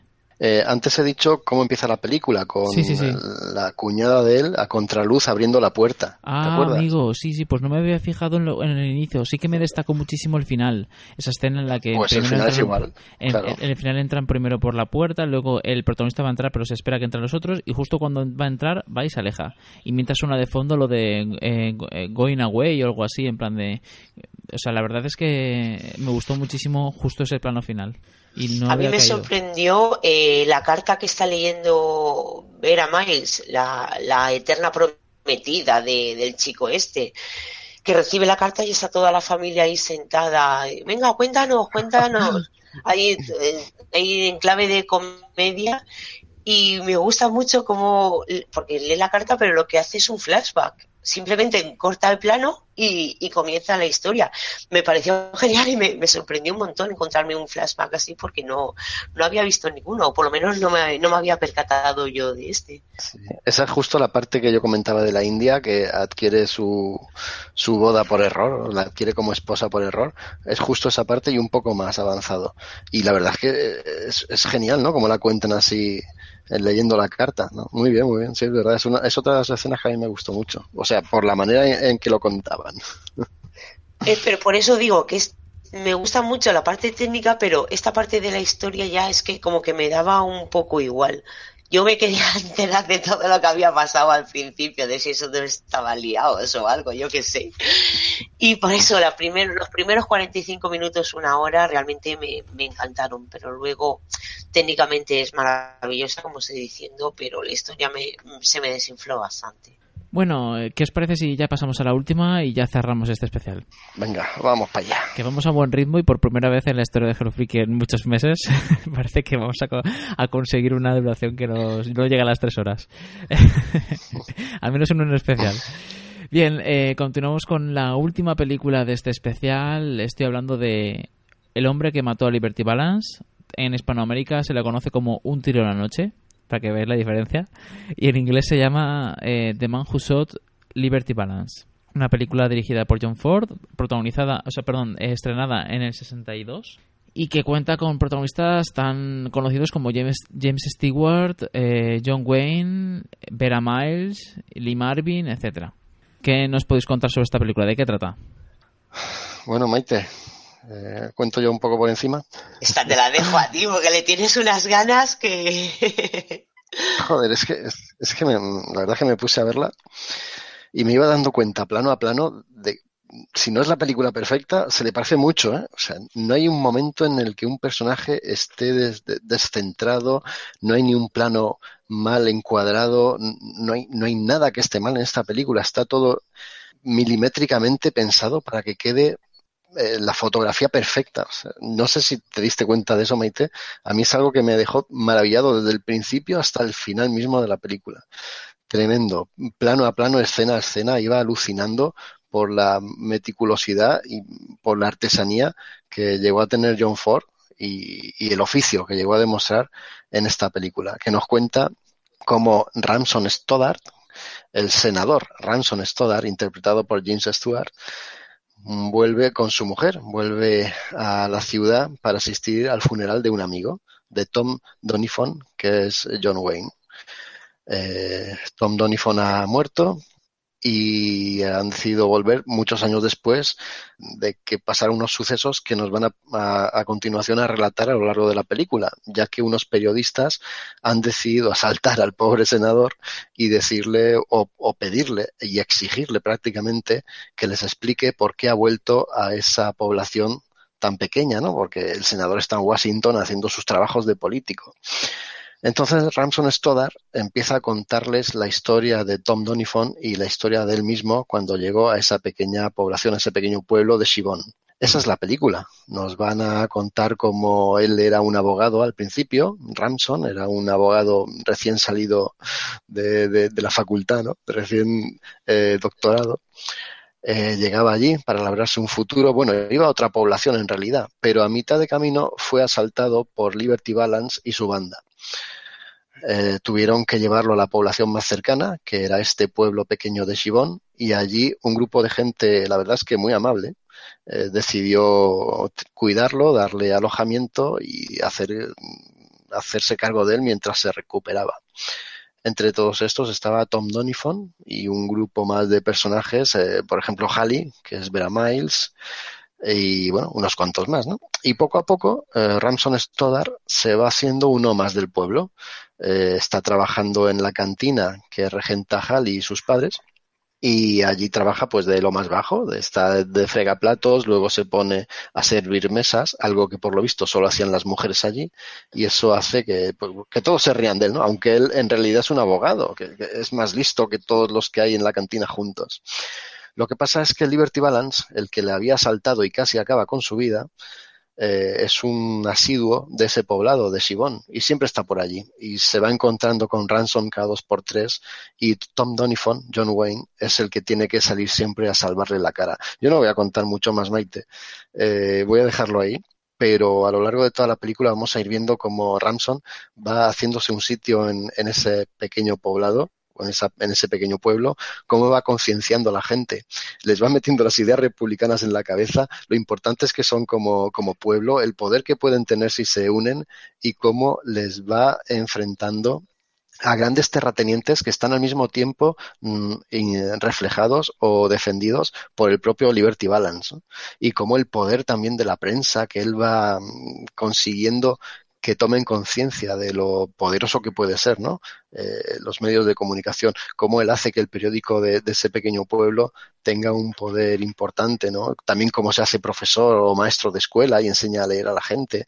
La verdad es que el impacto que tiene la aparición de Ramson Stoddard en Shibon eh, lo cambia de arriba abajo, hacen que toda la población se vuelque con él y al mismo tiempo eh, que, que le Mm, se enfrenten a Liberty Balance, aunque el hombre que mató a Liberty Balance no queda muy claro al final quién es.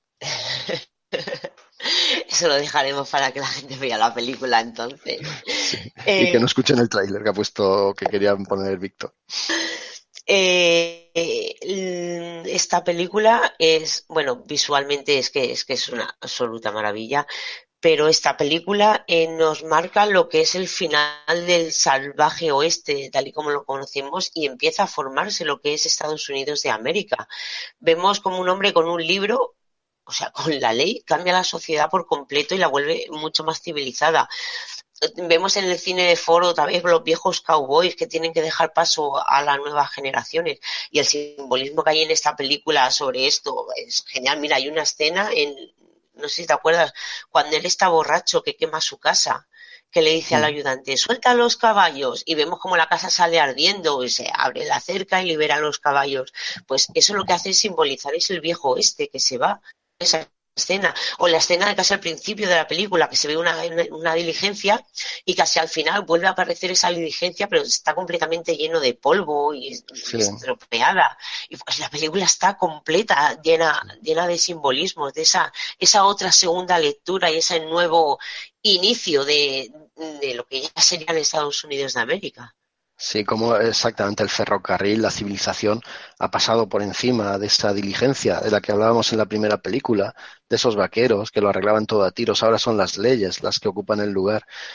Y también, mm, ya no tan simbólico como eso que tú has dicho, que yo no me había dado cuenta, soy tan burdo que no me había dado cuenta de lo del granero, pero algo que no es tan simbólico, pero que es muy obvio y, y te ayuda a entenderlo, y es cuando él eh, está dándole clases a la gente les- no solo les está enseñando a leer, sino que además de enseñarles a leer, no les enseña con libros de texto de estos que tienen los niños, sino que les enseña con la Constitución, con la Carta Magna, con la Primera Enmienda, y además de enseñarles a leer, le ha- hace que, que la entiendan y que quieran eh, defenderla y que entiendan que esa enmienda, que esa Constitución está hecha por ellos y es para ellos. Eh, Eso me encantó, ¿no? Es una especie no de simbolizar, pero sí de mostrar que ahí es cuando de verdad se construye la nación que es hoy, ¿no? Como de verdad eso, fueron esos hombres los que cimentaron la nación que vino después. Y como gente, como mm, Ramson, eh, no, perdón, como iba a decir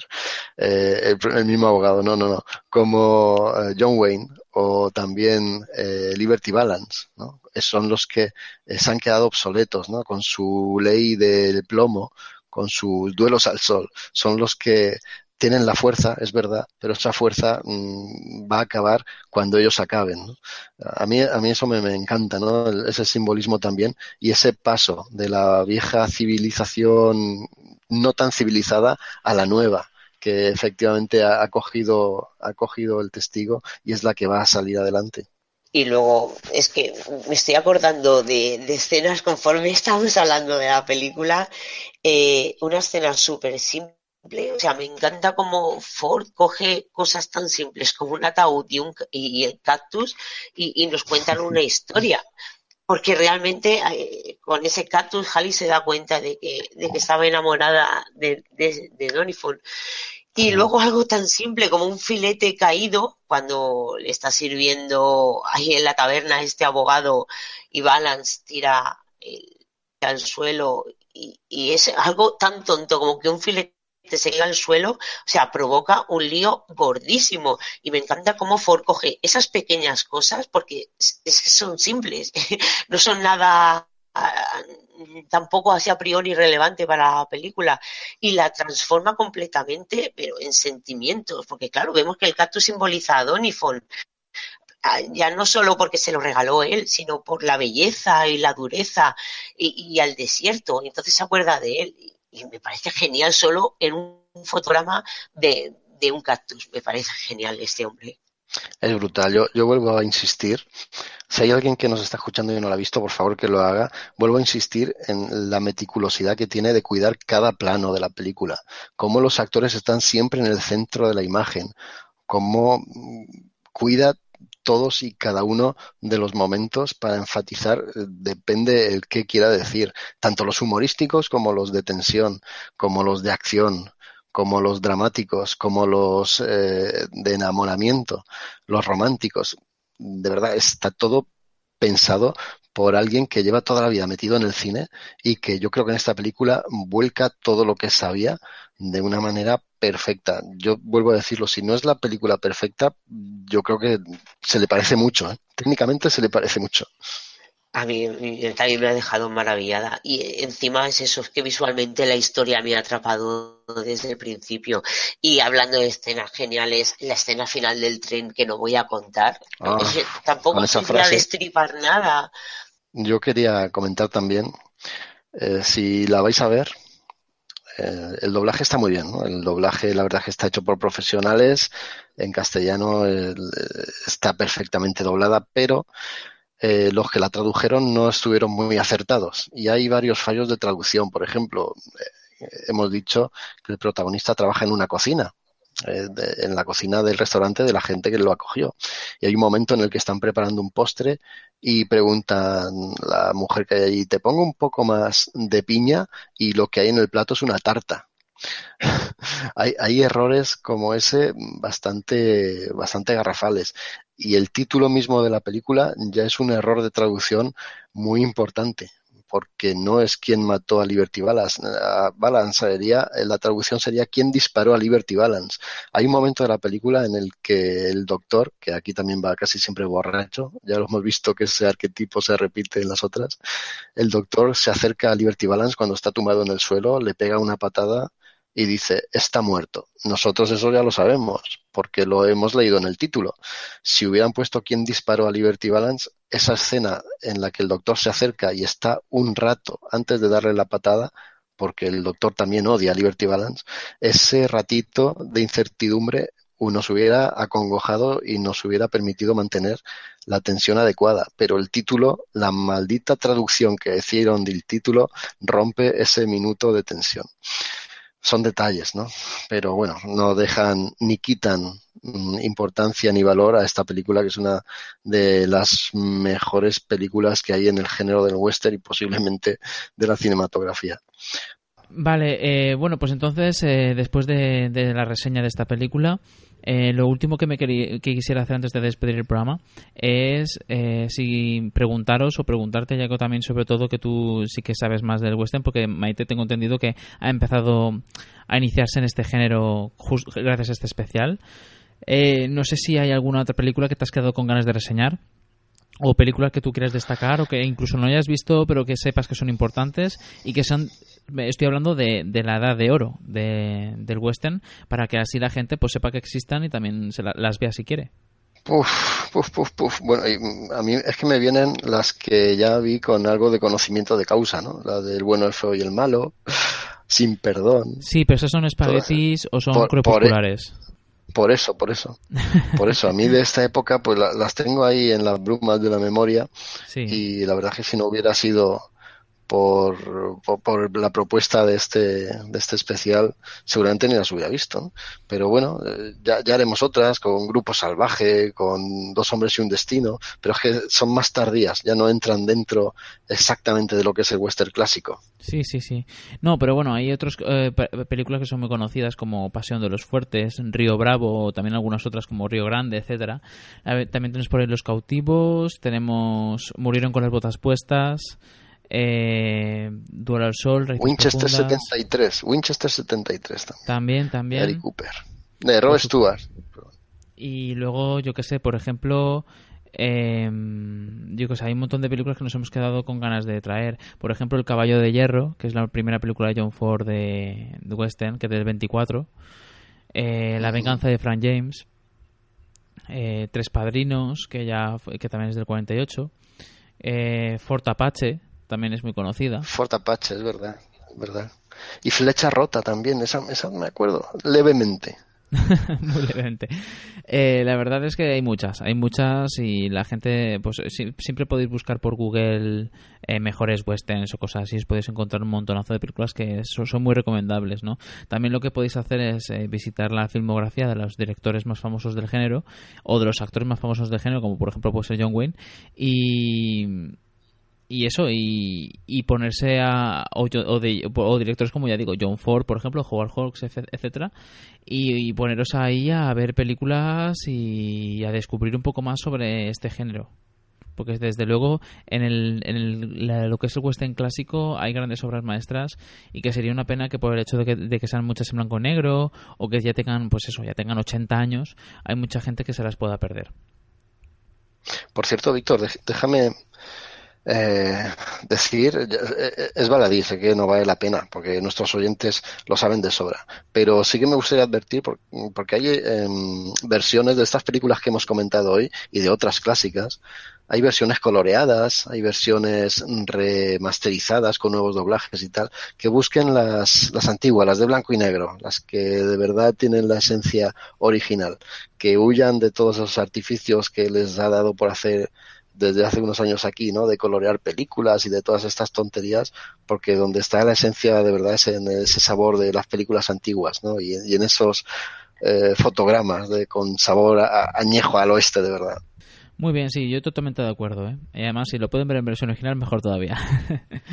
sí. Eso ya es opinión nuestra, por supuesto, como todo el programa en sí, en realidad, pero que la gente lo tenga en cuenta y luego, pues eso, que nos comenten, animaros a toda la audiencia que nos, que nos comenten, nos dejen comentarios de las, lo, que opinan de las películas que hemos traído y también de otras películas que queramos traer, que no hayamos mencionado, que quieran traer que queramos eh, podamos hacer en otro especial eh, quizá a, mí me gustaría algún día hacer un especial sobre la trilogía del dólar. Me haría mucha ilusión. Me gustaría hacer un especial sobre western crepusculares, que también hay muy buenos, como Sin Perdón. Películas que me gustaría reseñar en condiciones. Quiero decir que este, este género da de sí, yo creo que en los próximos tiempos pues nos vamos a acercar a él en más de una ocasión. Y si no, ya estamos hablando, ya nos ha mencionado un, un oyente sobre un posible especial de videojuegos de western, así que por ahí pueden surgir cosas también.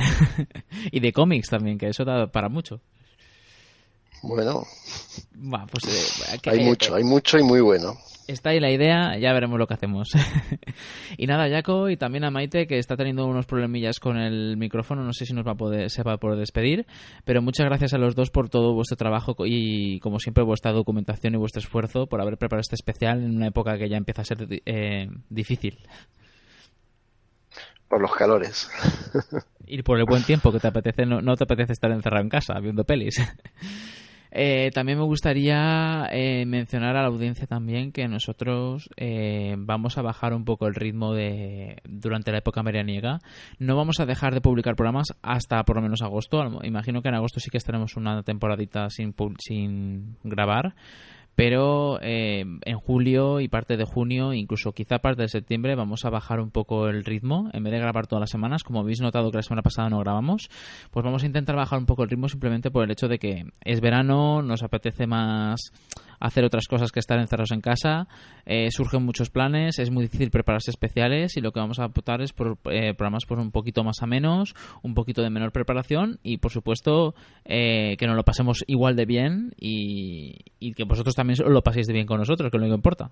Y nada, con dicho todo esto, eh, vamos a acabar con el programa. Muchas gracias por habernos escuchado este especial sobre el western clásico eh, en Hello Freaky Podcast. Eh, nos podéis seguir en www.hellofreaky.com. También nos esperamos en las redes sociales. Y hasta la próxima, frikis. Adiós.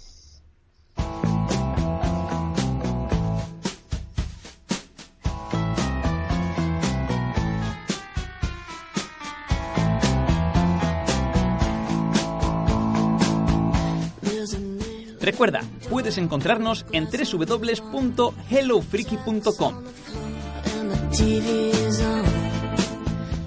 Pero también estamos en iVoox, iTunes, Facebook, Twitter o Google Plus.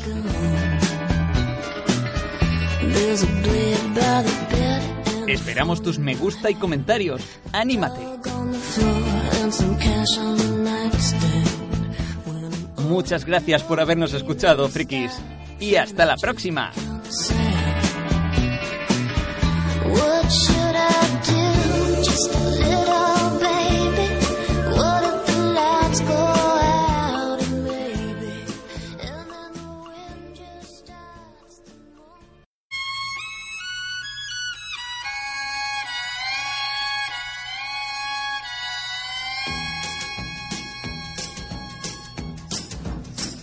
When Liberty Valance rode to town, the women folk would hide. They'd hide. When Liberty Valance walked around, the men would step aside. Cause the point of a gun was the only law that Liberty understood. When it came to shooting straight and fast, Uh, he was mighty good. From out of the east, a stranger came, a law book in his hand. Oh man, the kind of a man the West would need to tame a troubled land.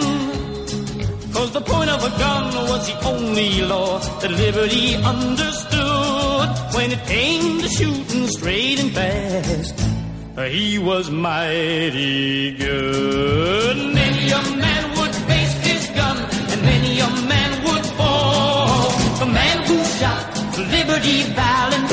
He shot Liberty Valance. He was the bravest of them all.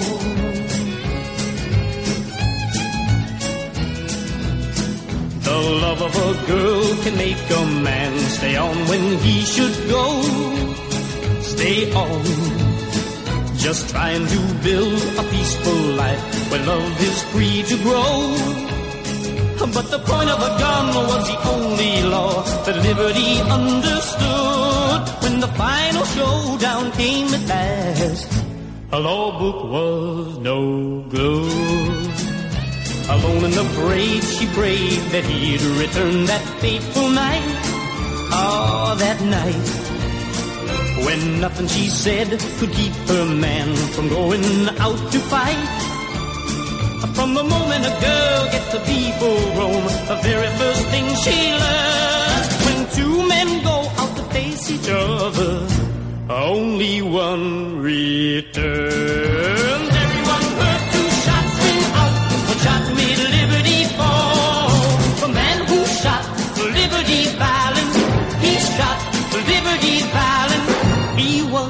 Bravest of them all. The man who shot Liberty Valance, he shot Liberty Valance. He was the bravest of them all.